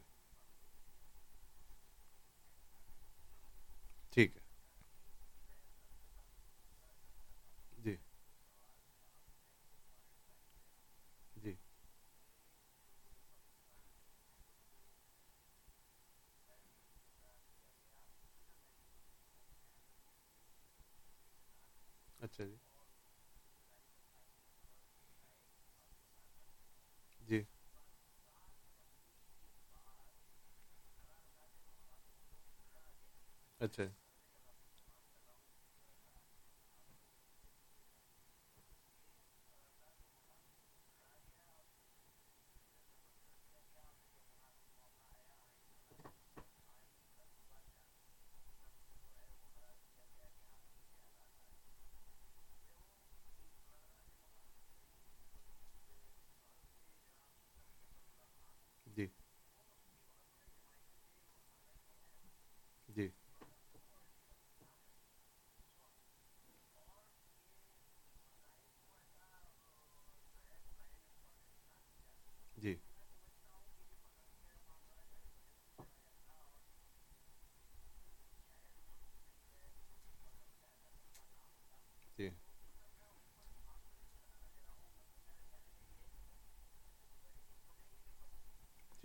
جی ٹھیک ہے۔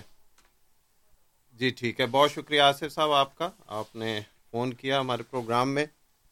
جی انصر صاحب آصف صاحب کا سوال مذہبی آزادی اور پھر قرارداد جی بات یہ ہے کہ بات ان کی اس لحاظ سے درست ہے کہ ریاست کا کوئی مذہب نہیں ہوتا کیونکہ ریاست شخص نہیں ہے۔ جی۔ مذہب مذہب جو ہے وہ شخص کا ہوتا ہے۔ یہ جیسے کارپوریٹ لاء کے اندر جو کارپوریشن ہوتی ہے نا، اس کو ایک پرسن کہا جاتا ہے، لیکن وہ ایک ایسا فکٹیشیس قسم کا پرسن ہوتا ہے جو کچھ ایسٹ رکھتا ہے، لیکن ظاہر ہے اس کو رن کرنے والے، اس کو چلانے والے تو انسان ہوتے ہیں۔ اسی طرح ریاست جو ہے، وہ ایک اس طرح کا ایک فکٹیشیس پرسن ہے، جس کا اپنا کوئی مذہب نہیں ہوتا۔ اور وہ تمام لوگوں کے لیے، جو اس ریاست میں آباد ہوتے ہیں، ان کے لیے یکساں حیثیت رکھتی ہے اور باقی تمام لوگ بھی اس کے لیے یکساں اور برابر ہوتے ہیں۔ جب انگریزوں نے مذہبی برابری دی تو برابری کے ساتھ ساتھ آزادی بھی دی۔ اس لیے کہ جو برابری ہے وہ آزادی کا ایک حصہ ہے۔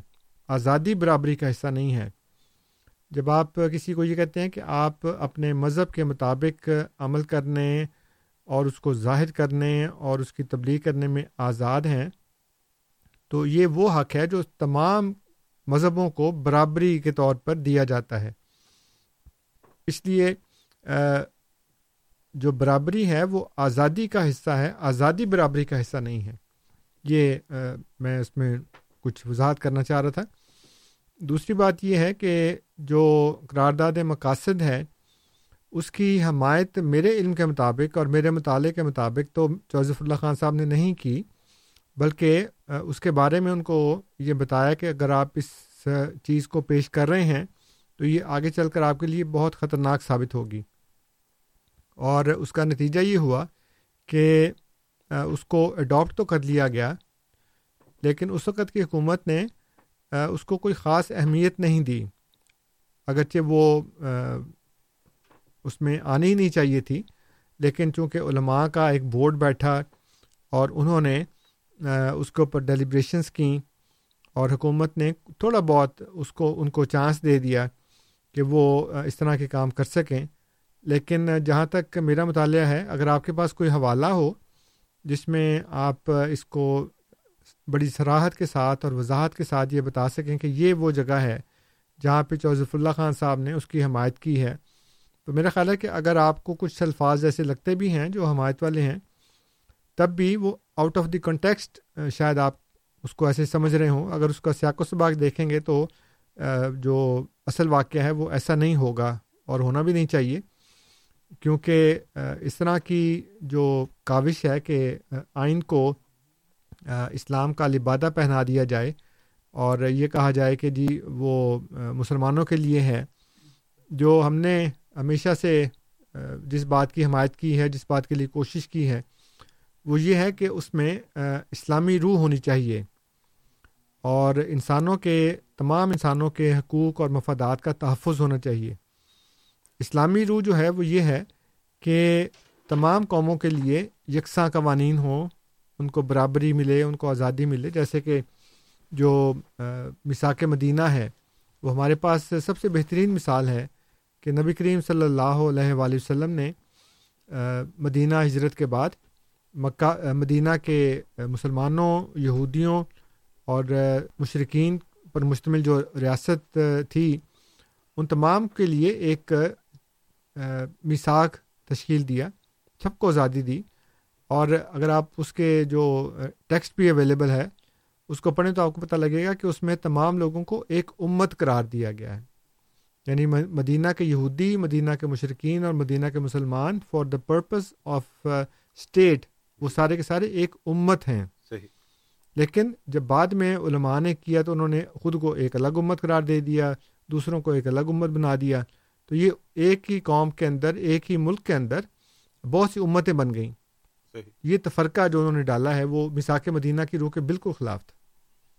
جزاکم اللہ، آپ سن رہے ہیں پروگرام ریڈیو احمدیہ، جس میں آج ہمارے ساتھ محترم انصر رضا صاحب پروگرام میں شامل ہیں۔ سامعین، ہم اپنے پروگرام کے آخری آدھے گھنٹے میں ہیں اور آخری پانچ منٹ میں نیا سوال نہیں لیتے۔ پسند کریں کہ آج کے پروگرام میں آپ کا سوال شامل ہو تو ہمیں جلد از جلد فون کیجیے۔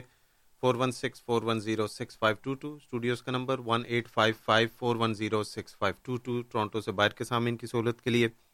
کیو اے یعنی question answer at voice of Islam dot C A ہمارا ای میل کا پتا ہمارے ساتھ فیصل صاحب لائن پہ ہیں، ان کی کال لیتے ہیں۔ فیصل صاحب، السلام علیکم۔ جی فیصل صاحب، السلام علیکم۔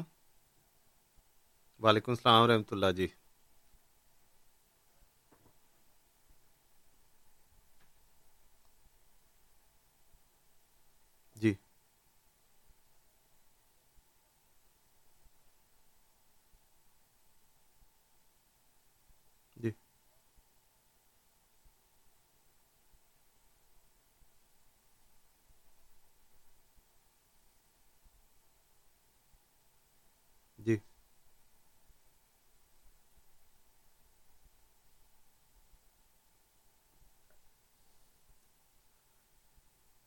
جی اچھا فیصل صاحب۔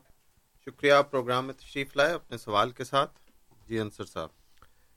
پہلی بات تو یہ ہے کہ میں نے یہ نہیں کہا کہ احرار جو ہیں وہ نیست و نابود ہو گئے۔ اگر تو آپ جماعت احرار کی بات کرتے ہیں تو وہ تو نیست و نابود ہو گئی۔ جی۔ اس لیے کہ جو ان کا مشن تھا وہ مشن ٹوٹلی صفحہ ہستی سے ختم ہو گیا۔ جی۔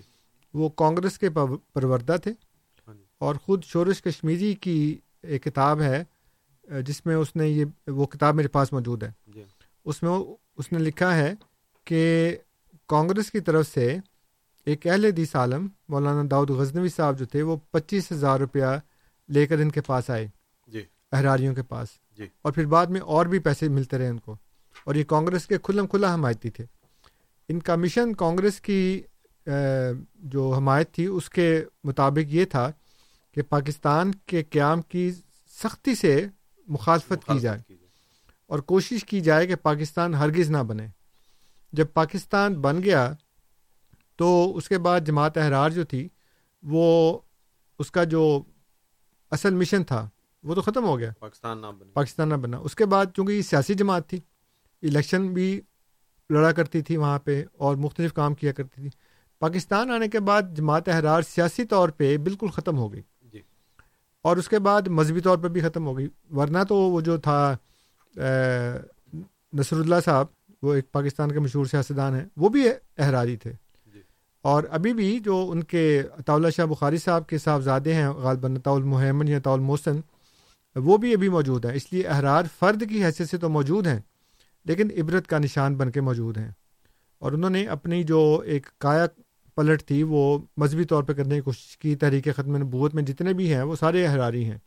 لیکن جماعت احرار جو ہے بابا سے کسی کو جا کے پوچھے پاکستان میں شاہ بخاری عوام کو پتہ ہی نہیں ہے۔ آپ کسی کو احرار کا نام پوچھ لیں جا کے کسی کو نہیں پتہ۔ اور یہ حضرت خلیط المسیح ثانی رضی اللہ تعالیٰ عنہ کی ایک ایک صداقت کا نشان ہے کہ انیس سو پینتیس میں جب انہوں نے سارے اکٹھا ہو کے یہ کہا کہ ہم قادیان کی انسینٹ بجا دیں گے تو حضور نے اس وقت یہ فرمایا کہ میں احرار کے پاؤں کے نیچے سے زمین نکلتی ہوئی دیکھ رہا ہوں۔ اور اس کے چند سالوں کے بعد احرار کے پاؤں کے نیچے سے زمین واقع نکل گئی۔ اس لیے فرد کے طور پر تو وہ موجود ابھی بھی ہیں ہاں جی۔ لیکن سیاسی جماعت یا مذہبی جماعت کی حیثیت سے ان کا کلا کما ہو چکا ہے۔ دوسری بات یہ ہے کہ جو آپ نے کہا کہ جمعے کے بارے میں کہ حضرت آدم کو جمعے کے دن جنت سے نکالا گیا تو مسئلہ یہ ہے کہ آپ جنت آسمان پر مانتے ہیں۔ تو آسمان پہ تو جنت نہیں ہے خدا نے تو زمین پہ بھی جو باغ لگائے اس کو بھی جنت کہا ہے۔ جی۔ قرآن میں ذکر ہے کہ وہ دو بندے تھے ان کی جنت تھی ان کے باغ تھے اور اس میں وہ جا رہے تھے۔ ہاں جی۔ اس لیے جنت کا لازمی مطلب نہیں کہ وہ آسمان پہ ہو۔ جنت تو زمین پر ہے۔ اور میں نے آپ کو قرآن کی آیت کا حوالہ دیا تھا جس میں اللہ تعالیٰ یہ فرماتا ہے کہ خدا نے فرشتوں سے کہا کالا ربو کا ملائکت انی جائل فل عرض خلیفہ کہ میں زمین میں خلیفہ بنا رہا ہوں۔ تو اس آدم کو جس کو آپ سمجھتے ہیں کہ وہ خدا نے بنایا اور جنت میں بھیج دیا اللہ تعالیٰ تو صاف صاف فرما رہا ہے کہ انی جائل فل عرض خلیفہ میں زمین میں خلیفہ بنا رہا ہوں۔ اچھا یہ بڑی عجیب و غریب بات ہے کہ اللہ تعالیٰ نوزب اللہ کو احراری مولوی تو ہے نہیں کہ کسی سے کچھ کہے کسی کو کچھ کہے۔ اس اس نے فرشتوں کو یہ کہا کہ میں زمین میں بنا رہا ہوں اور ہاں جی۔ بھیج دیا اس کو جنت میں آسمان پہ جو ہے۔ تو غلط بات ہو گئی نا؟ ہاں جی۔ آپ تو قرآن پہ الزام لگا رہے ہیں۔ اللہ تعالیٰ پہ نوزب اللہ آپ دوغلی باتیں کرنے کا نوزب اللہ الزام لگا رہے ہیں کہ فرشتوں کو یہ کہہ رہے ہیں کہ انی جال فل عرض خلیفہ اور بھیج دیا اس کو آسمان پہ جنت میں۔ تو یہ قرآن جو ہے نا وہ ہمیں ہدایت دیتا ہے اور وہ بتاتا ہے کہ جو آدم تھا وہ کون تھا؟ اور اس کو جو جنت میں بھیجا وہ جنت کہاں تھی؟ زمین پہ تھی آسمان پہ تھی؟ قرآن کہتا ہے زمین پہ تھی آسمان پہ نہیں تھی۔ تو اس لیے جب جنت سے نکالا تو وہ جنت بھی زمین پر ہی تھی جہاں سے نکالا تھا۔ ذاکم اللہ، آپ سن رہے ہیں پروگرام ریڈیو احمدیہ، جس میں آج ہمارے ساتھ پروگرام میں محترم انصر رضا صاحب تشریف فرما ہے ہمارے ساتھ آصف صاحب لائن پہ ہیں، ان کی کال لیتے ہیں۔ آصف صاحب، السلام علیکم۔ جی آصف صاحب، السلام علیکم۔ آصف صاحب، السلام علیکم رحمۃ اللہ، آپ ایئر پہ ہیں، بات کیجیے۔ میرا خیال لائن ڈراپ ہو گئی آصف صاحب کی۔ ان کو دعوت کے دوبارہ فون کر لیں۔ بعض دفعہ لوگ ہمارے ساتھی ہمیں آپ کو انتظار کرانا پڑتا ہے کیونکہ دوسرا سوال چل رہا ہوتا ہے، یہ اس کا جواب ہوتا ہے۔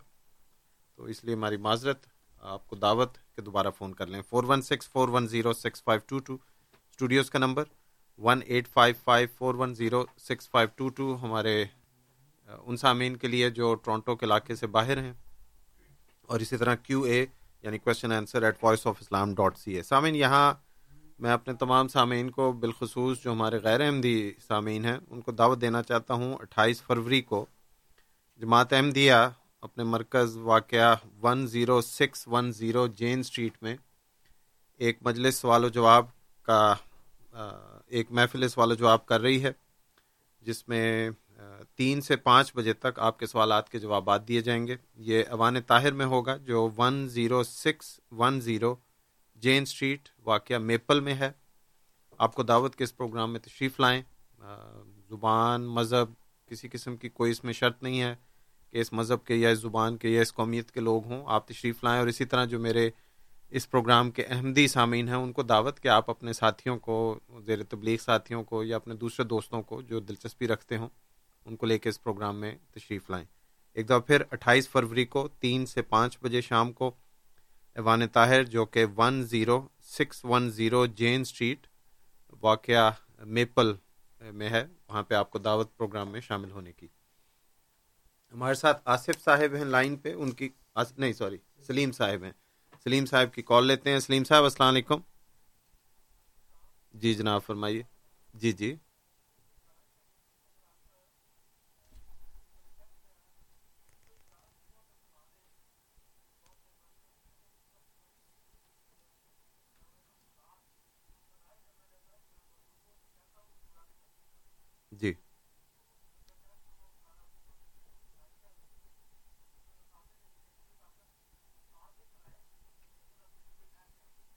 اچھا جی ٹھیک ہے جی بہت شکریہ سلیم صاحب آپ کا۔ آپ ایک وقت کی رعایت کے ساتھ ہم دیکھتے ہیں کہ ہم کر سکتے ہیں۔ جی وہ اگلا جو پروگرام ہوگا نا ہمارا دس گیارہ بجے جی اس میں پھر کر دیں گے۔ ہاں جی ابھی تو شاید ٹائم نہیں ہے اگر ہمارے پاس فون کال نہیں ہے تو۔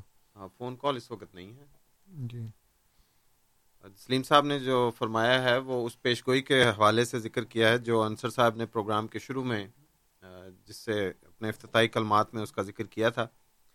اور سلیم صاحب نے فرمائش کی ہے کہ وہ پیش گوئی جس کو پیش گوئی مسلم مود کہا جاتا ہے جماعت احمدیہ میں وہ پڑھ کے سنائی جائے۔ بہرحال دیکھتے ہیں وقت جی میرے پاس آ گئی ہے میں چلا۔ اس دوران ہمارے ساتھ ہمارے ساتھی عارف صاحب ہیں۔ ان کی کال لیتے ہیں۔ عارف صاحب السلام علیکم۔ جی عارف صاحب السلام علیکم۔ عارف صاحب السلام علیکم رحمۃ اللہ۔ جی عارف صاحب آپ کو آواز آ رہی میری؟ جی معذرت اب دیکھیں، اب بہتر ہے انہوں نے آواز کا والیوم کھولا ہے۔ جی اچھا آپ سوال کیجیے، آپ کی آواز آ رہی ہے۔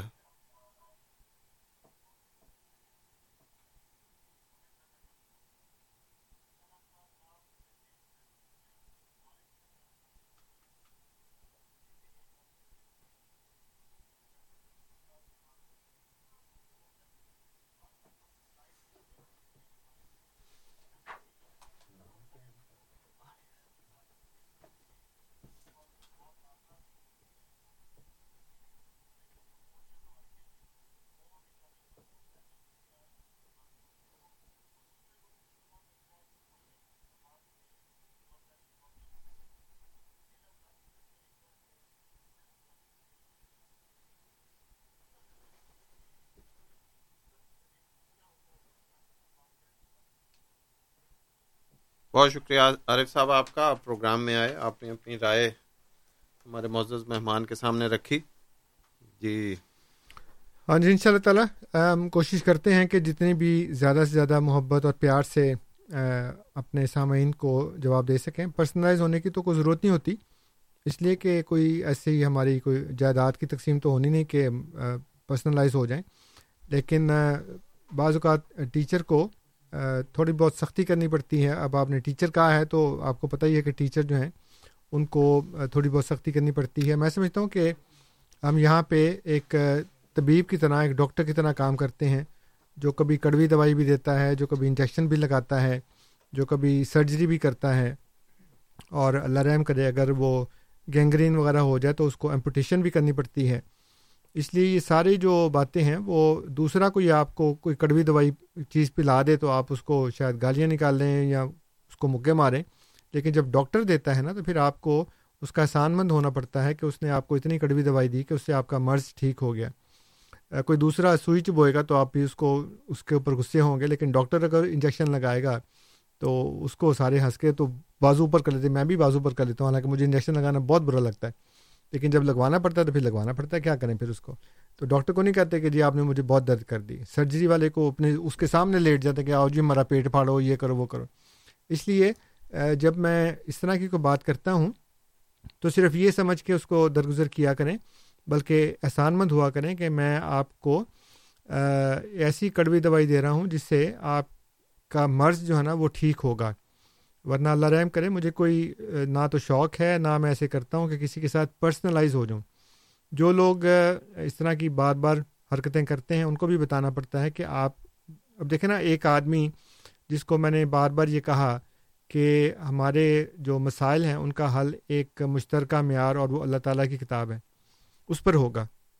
اور وہ مسلسل اس کو نظر انداز کرتا رہے۔ تو پھر اس کو بتانا پڑتا ہے کہ جی آپ کو بار بار کہا تھا جب تک آپ اس طرف نہیں آتے تب تک ہمارے مسائل حل نہیں ہو سکتے آپ کو سمجھ نہیں آ سکتی۔ اس لیے for God sake please Quran کی طرف واپس آئیں اور وہاں سے سمجھنے کی کوشش کریں۔ جی. اس میں اگر آپ کو لگتا ہے کہ یہ پرسنلائز ہے تو پھر مجھے بھی سوری کر کے یہ کہنا پڑتا ہے کہ دس از دا اونلی وے جس میں ہمیں یہ چیزیں جو ہے نا وہ کرنی پڑتی ہیں ورنہ ہم نہیں کرتے۔ جزاکم اللہ، ہمارے ساتھ، ہمارے اگلے ساتھی ڈاکٹر احمد صاحب ہیں، ان کی کال لیتے ہیں۔ ڈاکٹر صاحب، السلام علیکم۔ جی السلام علیکم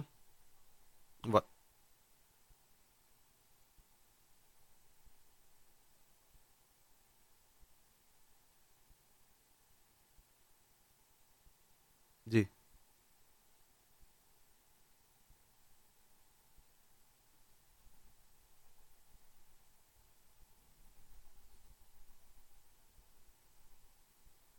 جی اچھا شکریہ ڈاکٹر صاحب۔ علامہ مشرقی اور ان کا ذکر کیا، لیکن ہاں جی علامہ مشرقی صاحب اور مولانا ابوالکلام آزاد ہندوستان کے بہت بڑے علماء میں سے تھے۔ یہ ایسے لوگ تھے جو خود تعلیم حاصل کرتے ہیں اور خود پڑھتے ہیں، اور اللہ تعالیٰ کی طرف سے ان کو بڑا علم عطا ہوا دونوں کو۔ علامہ مشرقی ذرا زیادہ کچھ لبرل سائڈ پہ چلے گئے تھے۔ اور انہوں نے بہت سی باتوں میں جو دوسرے علماء تھے، بلکہ قرآن کی بھی اپنی ان کی ایک ڈفرینٹ انٹرپریشن تھی، جو مکمل طور پر قرآن اور حدیث کے مطابق نہیں ہوتی۔ پھر ان کو شوق چڑھا آزادی حاصل کرنے کا فوجی طریقے سے انہوں نے خاکسار تحریک بنا دی۔ تو اس سے پھر وہ جو ایک عالم علامہ مشرقی تھا، وہ ایک بالکل الٹی سمت میں چلا گیا۔ اور اسے پھر ان کو خود اپنی ذات کے طور پہ بڑا نقصان ہوا۔ مولانا ابوالکلام آزاد جو ہیں، وہ میں ان کی بہت عزت کرتا ہوں۔ وہ بہت ہی بڑے عالم تھے۔ بہت کھلے دل کے آدمی تھے۔ اور ان کی بہت سی باتیں ایسی ہیں جس کو ہم، جس سے اتفاق بھی کرتے ہیں۔ اسی طرح اور بھی اس اس اس دور میں بھی بڑے بڑے لوگ تھے، اس دور میں بھی ہیں۔ ابھی جو کچھ عرصہ پہلے فوت ہوئے ہیں، ڈاکٹر اسرار احمد صاحب، میں خود ذاتی طور پر ان کا بہت جو ہے نا، وہ فین ہوں۔ ان کی کتابیں اور ان کی تقریریں میں پرسنلی بھی ذاتی طور پہ بھی اٹینڈ کرتا رہا ہوں۔ جاوید احمد غامدی صاحب ہیں۔ اور بھی بہت سے لوگ ہیں، ہندوستان میں بھی ہیں۔ راشد شاز صاحب، ایک ہندوستان کے عالم ہیں، علی گڑھ کے۔ میں بہت امپریس ہوں ان سے۔ بہت ہی خوبصورت باتیں کرتے ہیں وہ اور بڑی اچھی علمی باتیں کرتے ہیں۔ اس لیے جہاں تک علم کا تعلق ہے جو بھی قرآن کے مطابق بات کرتا ہے، ہم اس کو اکنالج کرتے ہیں اپریشیٹ کرتے ہیں اور میں تو ہر وقت سیکھتا رہتا ہوں سب سے۔ جہاں سے بھی مجھے موقع ملے، بغیر اس کے کہ یہ بندہ احمدی ہے یا نہیں، مسلمان ہے یا نہیں، لیکن سیکھنے کو تو انسان قبر تک سیکھتا رہتا ہے۔ بے شک۔ سامعین، پروگرام کے آخری چند منٹوں میں ہم داخل ہو گئے اس حوالے سے آج کے ہمارے اس پروگرام کے آخری مہمان سہیل صاحب ہیں ان کی کال لیتے ہیں۔ سہیل صاحب السلام علیکم۔ جی سہیل صاحب السلام علیکم رحمۃ اللہ۔ سہیل صاحب السلام علیکم۔ حال ان کی لائن ڈراپ ہوگی معذرت کے ساتھ۔ چلیں جی پھر آخر میں میں جو جی۔ پیش گوئی ہے ہاں جی۔ وہ پڑھ دیتا ہوں۔ جی ٹھیک ہے جی۔ یہ پیش گوئی کے الفاظ یہ ہیں کہ خدائے رحیم و کریم میں نے اس کی وہ جو بیک گراؤنڈ پہلے بتا دی ہے جی، کہ ہوشیار پور گئے وہاں پہ۔ ہاں تو خدائے رحیم و کریم بزرگ و برتر نے جو ہر چیز پر قادر ہے، جل شان ہو و اعضا اسم ہو مجھ کو اپنے الہام سے مخاطب کر کے فرمایا کہ میں تجھے ایک رحمت کا نشان دیتا ہوں، اسی کے موافق جو تو نے مجھ سے مانگا، سو میں نے تیری تجربات کو سنا اور تیری دعاؤں کو اپنی رحمت سے بپایا قبولیت جگہ دی، اور تیرے سفر کو جو ہوشیار پور اور لدھیانہ کا سفر ہے، تیرے لیے مبارک کر دیا، سو قدرت اور رحمت اور قربت کا نشان تجھے دیا جاتا ہے۔ فضل اور احسان کا نشان تجھے عطا ہوتا ہے اور فتح اور ظفر کی کلید تجھے ملتی ہے۔ اے مظفر، تجھ پر سلام۔ خدا نے یہ کہا تھا وہ جو زندگی کے خواہاں ہیں، موت کے پنجے سے نجات پاویں اور وہ جو قبروں میں دبے پڑے ہیں، باہر آویں اور تا دین اسلام کا شرف اور کلام اللہ کا مرتبہ لوگوں پر ظاہر ہو اور تا حق اپنی تمام برکتوں کے ساتھ آ جائے اور باطل اپنی تمام نحوستوں کے ساتھ بھاگ جائے اور تا لوگ سمجھیں کہ میں قادر ہوں، جو چاہتا ہوں سو کرتا ہوں۔ اور تا وہ یقین لائیں کہ میں تیرے ساتھ ہوں، اور تا انہیں جو خدا کے وجود پر ایمان نہیں لاتے۔ اور خدا اور خدا کے دین اور اس کی کتاب اور اس کے پاک رسول محمد مصطفیٰ صلی اللہ علیہ وسلم کو انکار اور تقزیب کی نگاہ سے دیکھتے ہیں۔ ایک کھلی نشانی ملے اور مجرموں کی راہ ظاہر ہو جائے۔ سو تجھے بشارت ہو کہ ایک وجیح اور پاک لڑکا تجھے دیا جائے گا۔ ایک ذکی غلام لڑکا تجھے ملے گا۔ وہ لڑکا تیرے ہی تہم سے تیری ہی ضروریت و نسل ہوگا۔ خوبصورت پاک لڑکا تمہارا مہمان آتا ہے۔ اس کا نام ایمینوئل اور بشیر بھی ہے۔ اس کو مقدس روح دی گئی ہے اور وہ رج سے پاک ہے اور وہ نور اللہ ہے، مبارک وہ جو آسمان سے آتا ہے۔ اس کے ساتھ فضل ہے جو اس کے آنے کے ساتھ آئے گا۔ وہ صاحب شکو اور عظمت اور دولت ہوگا، وہ دنیا میں آئے گا اور اپنے مسیحی نفس اور روح الحق کی برکت سے بہتوں کو بیماریوں سے صاف کرے گا۔ وہ کلمت اللہ ہے کیونکہ خدا کی رحمت و غیوری نے اسے کلمہ تمجید سے بھیجا ہے۔ وہ سخت ذہین و فہیم ہوگا اور دل کا حلیم اور علوم ظاہری و باطنی سے پر کیا جائے گا اور وہ تین کو چار کرنے والا ہوگا، اس کے معنی سمجھ میں نہیں آئے۔ دوشمبہ ہے، مبارک دوشمبہ، فرزند دل بند، گرامی ارجمند، مظہر الاول والآخر، مظہر الحق ولا کان اللہ نظر من السمائے جس کا نزول بہت مبارک اور جلال اللہ کے ظہور کا مجب ہوگا۔ نور آتا ہے نور، جس کو خدا نے اپنی رضامندی کے عطر سے ممسوخ کیا۔ ہم اس میں اپنی روح ڈالیں گے اور خدا کا سایہ اس کے سر پر ہوگا۔ وہ جلد جلد بڑھے گا اور اسیروں کی رستگاری کا موجب ہوگا اور زمین کے کناروں تک شہرت پائے گا اور قومیں اس سے برکت پائیں گی۔ تب اپنے نفسی نقطۂ آسمان کی طرف اٹھایا جائے گا۔ وکانہ امر مقدیہ یہ ہے پیشگوئی کے سارے الفاظ اس میں۔ اور سامعین، آپ سن رہے تھے یہ جو پیش گوئی تھی، یہ وہ پیش گوئی ہے جس کے اوپر آج کا پروگرام تھا۔ اس جماعت احمدیہ میں اس کو پیش گوئی مسلم مود کے نام سے یاد کیا جاتا ہے۔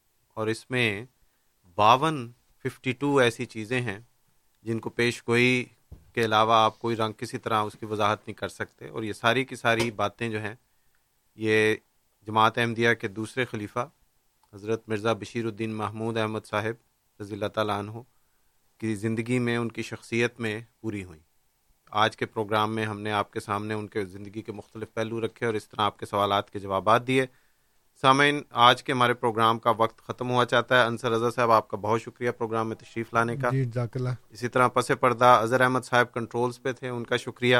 اور ان کے ساتھ ان کی معاونت میں مستنصر احمد صاحب اور مرزا محمد علی بیگ صاحب تھے۔